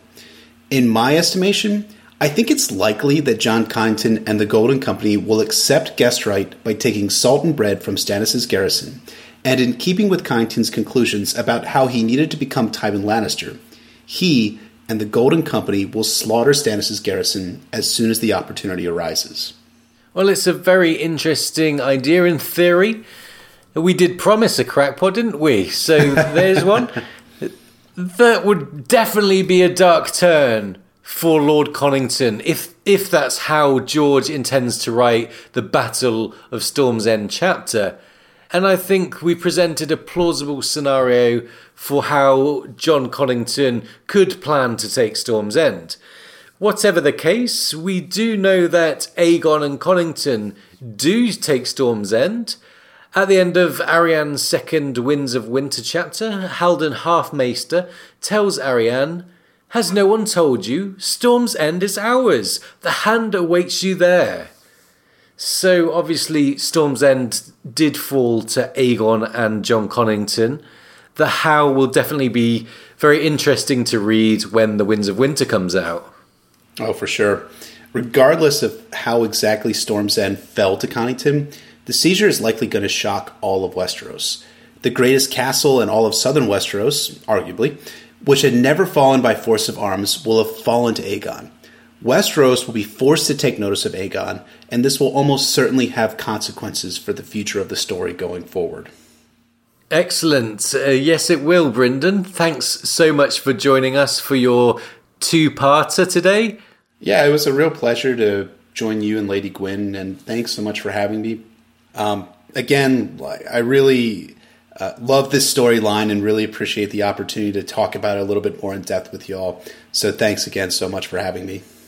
Okay, Brynden, and I'm sure one day you'll be back for another appearance. You are becoming somewhat of a regular on Radio Westeros, so we'll hope to have you back one day. Cheers. See ya. And please remember to check out Brynden's Wars and Politics of Ice and Fire blog, and especially his Blood of the Conqueror series, which is pertinent to what we're talking about today. We highly recommend it. Okay, and up next, we will look at the potential clash between Aegon and Daenerys as we consider The Dance of the Dragons, Volume 2. It's up next, but first, here's a reading of Jon Connington's point of view immediately preceding the invasion.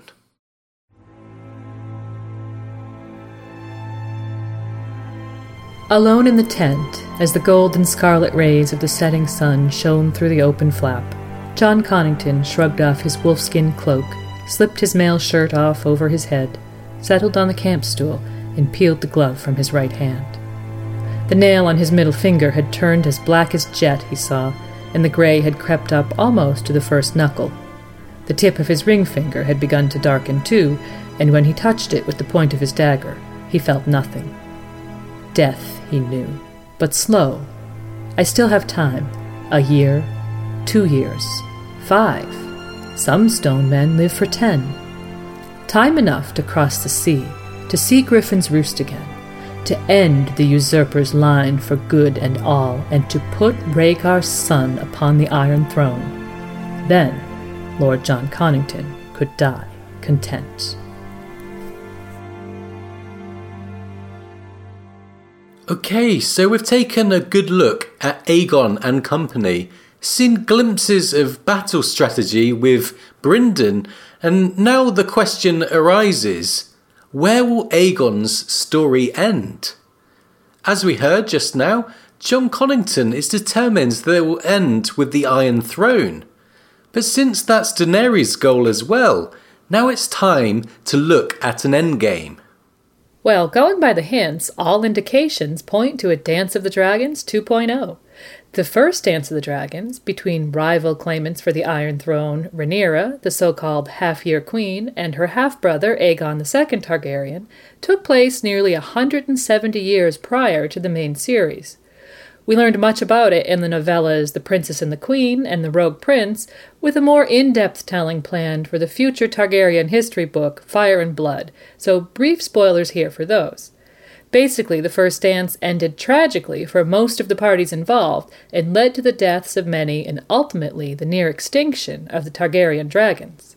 And George has indicated that there will be another Dance of the Dragons in this story. In an interview in 2003, George was asked, Will we find out more about the Dance of the Dragons in future books? And George answered, The first dance or the second? The second will be the subject of a book. The first will be mentioned from time to time, I'm sure. Hmm, interesting. And then, in the first Arianne chapter from The Winds of Winter, we're introduced to a girl called Teora Toland who has some rather curious dreams. Here's the passage. It was then that pasty, pudgy Teora raised her eyes from the cream cakes on her plate. It is dragons. Dragons, said her mother. Teora, don't be mad. I'm not. They're coming. How could you possibly know that? her sister asked, with a note of scorn in her voice. One of your little dreams? Teora gave a tiny nod, chin trembling. They were dancing, in my dream, and everywhere the dragons danced, the people died. Seven save us, Lady Nymella gave an exasperated sigh. If you did not eat so many cream cakes, you would not have such dreams. Rich foods are not for girls your age when your humours are so unbalanced. So, hints to prophetic dreams there, and a Dance of the Dragons is mentioned where everywhere the dragons danced, the people died. And speaking of th- all things prophetic, let's talk about Dany's vision in the House of the Undying under the Slayer of Lies triad. A cloth dragon swayed on poles amidst a cheering crowd, which many fans believe to symbolise Aegon and we can take an educated guess that not only will there be another Dance of the Dragons, but that Daenerys might end up killing Aegon in it, completing the Slayer of Lies title. So, we might just have Aegon's future and downfall hinted at strongly there. And if this is correct, the question becomes how will Aegon end up in a second Dance of the Dragons with Daenerys? How can we connect the dots into a path that outlines this eventuality? Well, let's start with Aegon's current situation. He's at Storm's End, most likely surrounded by a small contingent left there by Mace Tyrell under the command of Mathis Rowan to oust Stannis' defenders. Apparently, Aegon has done that job for them, but we know that with the Golden Company being too small of a force for the task of taking the throne, Aegon is going to need to make some friends. Yes, so let's talk about Aegon's Friends in the Reach, a subject that's piqued the interests of many readers. In A Dance with Dragons, Laswell Peake of the Golden Company says this Even after a century, some of us still have friends in the Reach. The power of Highgarden may not be what Mace Tyrell imagines. So, Laswell talks of friends in the Reach, and people wonder about these being fairly major houses of Westeros, but we think the key is the reference to a hundred years ago, which is when the Blackfyre rebellions happened. So Peake is probably referring to old friends of the Golden Company, those who fought for the Blackfyre cause, houses such as Caswell, Peake, Vyrwell, Risley, and Cockshaw. Yeah, these houses are mentioned in the Tales of Dunk and Egg, but are barely mentioned in the main series at all, and in all reality aren't likely to be very strong all in all. So while they might help to get some men at least over to the Golden Company, and Jon Connington will be hoping for some kind of domino effect in the area, presumably, we think that despite Peake's thoughts on their friends in the Reach, the real game changers will likely be new friends Aegon will make going forward. Right, and first up might be Mathis Rowan and his contingent surrounding Storm's End. With Stannis's men toppled at Storm's End, Rowan's men will no doubt be at a loss regarding what exactly they should be doing. Being so far from direct command, there might be an opportunity for Jon Connington to negotiate with these men. BryndenBFish has actually written about this, and he points out that Mathis was visibly disgusted when Tywin brought up the killing of baby Aegon, and that he also fought for the Targaryens during Robert's rebellion. So, what's Mathis going to think when he sees Targaryen banners at Storm's End and hears of Aegon being alive? With Mace Tyrell so far away, might he be tempted to switch sides? We think it's a really interesting possibility. With just around a thousand men, it's not exactly earth shattering numbers, but as we said, Aegon needs to gain some friends and quickly. And there's another candidate for an ally, this time a bigger catch in Randyll Tarly and his force of 15 to 20,000 men. It's been noted by the fandom and by BryndenBFish again in his essay Friends in the Reach that Randall might have good cause to turn cloak. First of all, there might be a contentious relationship with Mace Tyrell under the surface. Randyll was the victor over Robert Baratheon at the Battle of Ashford, and yet Mace seems to have taken the credit, which surely grated on Tarly. Mace was then awarded Brightwater Keep following the Battle of the Blackwater, which Randyll's wife Melessa, as the eldest daughter of the attainted Alester Florent, may have expected to inherit. Yes, Sir Randall can't have been pleased about that, considering he himself took a major leadership role in the attack, and yet was only granted a lesser tract. And remember that Tarly had also fought for the Targaryens during the rebellion. Last of all, some fans wonder if Randyll might have been turned already by the time of Kevan's epilogue, wondering if he was too quick to dismiss the threat of Aegon. Altogether, Randyll Tarly would be a huge coup for Aegon, so it's really very interesting to imagine him allying with the cause. He's a very highly rated military commander with a huge host of men that would otherwise be fighting for the Tyrells. And so Tarly's potential defection would cause shockwaves in the Tyrell camp and could turn the tide Aegon's way. Okay, and Randyll might not be the biggest ally in waiting. In the two Arianne chapters from The Winds of Winter, we see Arianne journeying to Griffin's Roost on a mission from her father to meet with Jon Connington. With Connington absent upon her arrival, the Golden Company rather forcefully invite her to Storm's End, and the feeling is that she's about to make a major decision of her own. It seems that Arianne might be about to ally with Aegon, possibly by way of a marriage. Yeah, this could be a huge move for both parties, and we think it seems to be in the cards. This might force Doran's hand into allying Dorne with Aegon's cause in spite of his natural caution. Given the Dornish have largely stayed out of the War of the Five Kings, to have their army on board would be a huge boost for Aegon. If Aegon could sway both the Dornish and Tarly, he would have a serious force to strike King's Landing with. Yeah, he would. And so, Aegon taking King's Landing during the Winds of Winter seems like a definite possibility. In 2013, George said, There will be several more people taking the throne before the end, and we think Aegon will be one of them. We've shown what we think are the main candidates to help facilitate Aegon's move for the throne, but let's remember that we've been more or less told by the author that there will be a second Dance of the Dragons, and so now let's consider Daenerys. Okay, and the first point of interest is what we were saying about Dorne allying with Aegon. This obviously would take a Daenerys Dorne matchup right off the table. With a skewed story of how Quentyn got roasted, sure to reach Dornish shores, with Dany being accompanied by a horde of barbarians, and with an Arianne Aegon marriage looking possible, Dorne may well side with Aegon over the exiled princess they'd initially sought to unite with, as we saw in the Quentyn fiasco.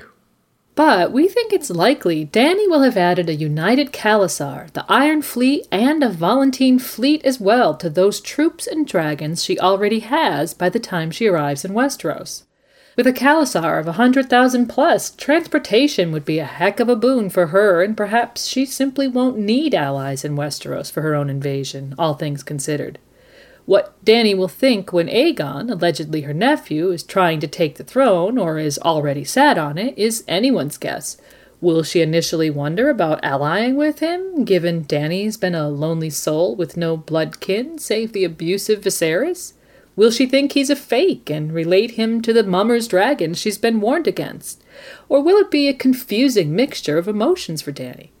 And well, we also can't forget that Daenerys will likely be advised by Tyrion, who knows a thing or two about Aegon and his hand, Lord Connington. And one thing is for sure for a Dance of the Dragons 2.0, Dany and Aegon need to end up in opposition. So let's consider what that would look like if Dany and Aegon's proposed forces meet. Here's an early quote from Jorah, a knight who spent time with the Dothraki. When I first went into exile, I looked at the Dothraki and saw half naked barbarians as wild as their horses. If you had asked me then, Princess, I should have told you that a thousand good knights would have no trouble putting to flight a hundred times as many Dothraki. But if I asked you now? Now, the knight said. I am less certain. They are better riders than any knight, utterly fearless, and their bows outrange ours. In the Seven Kingdoms, most archers fight on foot from behind a shield wall or a barricade of sharpened stakes. The Dothraki fire from horseback, charging or retreating, it makes no matter. They are full as deadly, and there are so many of them, my lady. So, knights versus the Dothraki. It's an interesting consideration and one that could be relevant to a potential Aegon Daenerys friction. And here Jorah cautions against underestimating the Dothraki. And much later on, in Dance with Dragons, we get a mock up fight between knights and Dothraki at the fighting pits, and we wonder if this could contain a touch of foreshadowing. Here's the passage. After the beast fights came a mock battle pitting six men on foot against six horsemen, the former armed with shields and longswords, the latter with Dothraki araks. The mock knights were clad in mail hauberks, whilst the mock Dothraki wore no armor. At first, the riders seemed to have the advantage, riding down two of their foes and slashing the ear from a third. But then the surviving knights began to attack the horses, and one by one the riders were unmounted and slain. Yes, so we see here the Dothraki seeming to gain the advantage over the knights, riding them down, until the Dothraki horses are targeted, and then it's the knights who gain the upper hand. Could something like this happen between Aegon and Dany's forces, but this time for real? Could this be foreshadowing, we wonder? Well, it's certainly interesting to consider. But perhaps the biggest discussion point, greater even than the armies that these two might have with them, is that of dragons, the ultimate force multiplier. If Aegon and Dany are going to square off in a second Dance of the Dragons to really make this proposed rivalry work to full effect, we firmly believe Aegon must get a dragon. We don't think George would pass the opportunity by for some dragon versus dragon action. Yeah, and so the question arises how on earth would Aegon end up mounting one of Dany's precious dragons? It's really difficult to say with any complete confidence, but we have wondered before if there's a hint that Brown Ben Plumm could be the answer. He could change sides to Aegon and take a dragon with him, either in pursuit of gold or perhaps simply to be on what he perceives to be the winning side and if doing so required him to control a dragon, he does have that drop of Targaryen blood if that turns out to be a prerequisite. And not only has Brown Ben already betrayed Dany before rejoining her side in the second Tyrion Winds of Winter chapter, but there's also this line from that chapter. Brown Ben Plumm wore plate and mail over boiled leather. The silk cloak flowing from his shoulders was his only concession to vanity. It rippled when he moved, the color changing from pale violet to deep purple. Yeah, so it's interesting to consider the description of the cloak changing from pale violet to deep purple as possible foreshadowing of a turned cloak in light of the fact that while Daenerys' eyes are described on numerous occasions as violet, young Griff's eyes are described by Tyrion as dark purple. So Brown Ben Plumm turning cloak from Dany to Aegon, and perhaps being the one to deliver a dragon is our crackpot idea there. And anyway, however it might happen, the notion of Aegon getting his hands on a dragon is given more depth by the Cyvasse game that he plays with Tyrion. Just like the Dothraki versus Knights mock battle in A Dance with Dragons, Cyvasse might contain some foreshadowing, so let's take a look. Just to recap with what we said earlier in the episode, here are Aegon's tactics. Young Griff arrayed his army for attack, with dragon, elephants, and heavy horse up front, a young man's formation, as bold as it is foolish. He risks all for the quick kill. He let the prince have first move. Haldon stood behind them, watching the play. When the prince reached for his dragon, Tyrion cleared his throat. I would not do that if I were you. It is a mistake to bring your dragon out too soon. He smiled innocently. Your father knew the dangers of being overbold. So, as we covered in the earlier segment, Aegon is quite immature sometimes, and here Tyrion thinks him to be overly bold. However, when the game plays out, it says that the imp, and quote, seized his dragon, flew it across the board. I hope your grace will pardon me, your king is trapped, death in four. The prince stared at the playing board. My dragon! Is too far away to save you. You should have moved her out to the centre of the battle. But you said. I lied. Trust no one, and keep your dragon close. So, Aegon begins his game with an overly bold setup, but loses because he didn't keep his dragon close. Could this be a hint at how Dany might defeat Aegon? Could Dany slay the lie foreshadowed by the House of the Undying Vision? Will a dragon die in the process, tragically, at the hands of his mother? These are all questions we hope will be answered by The Winds of Winter and A Dream of Spring. Yeah, we hope so. And one other factor we haven't discussed is the Blackfyre theory. We covered it well enough in the last episode if you've heard that. But if Aegon is a secret Blackfyre, Will it be revealed in story in the future? And could this be part of the setup of the Dance of the Dragons? Could it be a factor that contributes towards it? Remember that Tyrion might have his own suspicions about Aegon's identity. That's possible. And as it stands, an Aegon versus Dany scenario would be terrible for King's Landing as we enter wintertime with mass devastation and the horrors of war set to be fully explored by George, remembering Teora Toland's dream about dragons. They were dancing in my dream, and everywhere the dragons danced, the people died. But a Blackfyre reveal, if there ever is one, would really put the cat amongst the pigeons, remembering the depth of civil war that the Targaryen Blackfyre rivalry has already inflicted upon Westeros. One thing's for sure if Dany does defeat and kill Aegon, Blackfire or not, perhaps Varys and Illyrio could be guilty of underestimating one of their own pawns to dramatic effect similar to what we predict will happen with Littlefinger and Sansa Stark. Yeah, so in conclusion, A Dance of the Dragons, at this point in the story, with Westeros already savaged by the War of the Five Kings, could really decimate what's left of the capital. With Dany bringing a united khalasar, meaning the entire Dothraki male race is on the line, with dragons attacking not only each other, but also a city filled with caches of wildfire, and with the others looming in the north somewhere, victory for Daenerys would surely come at a great cost, and not just to her.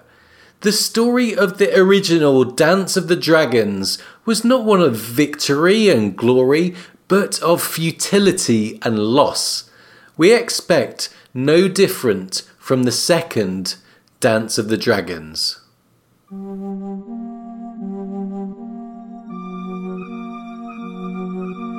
Thanks so much for joining us, and we hope you've enjoyed our look at Aegon VI and his arc in The Winds of Winter. Up next, we'll be turning our attention backwards with an episode all about Eddard Stark, so we hope you'll come back for that.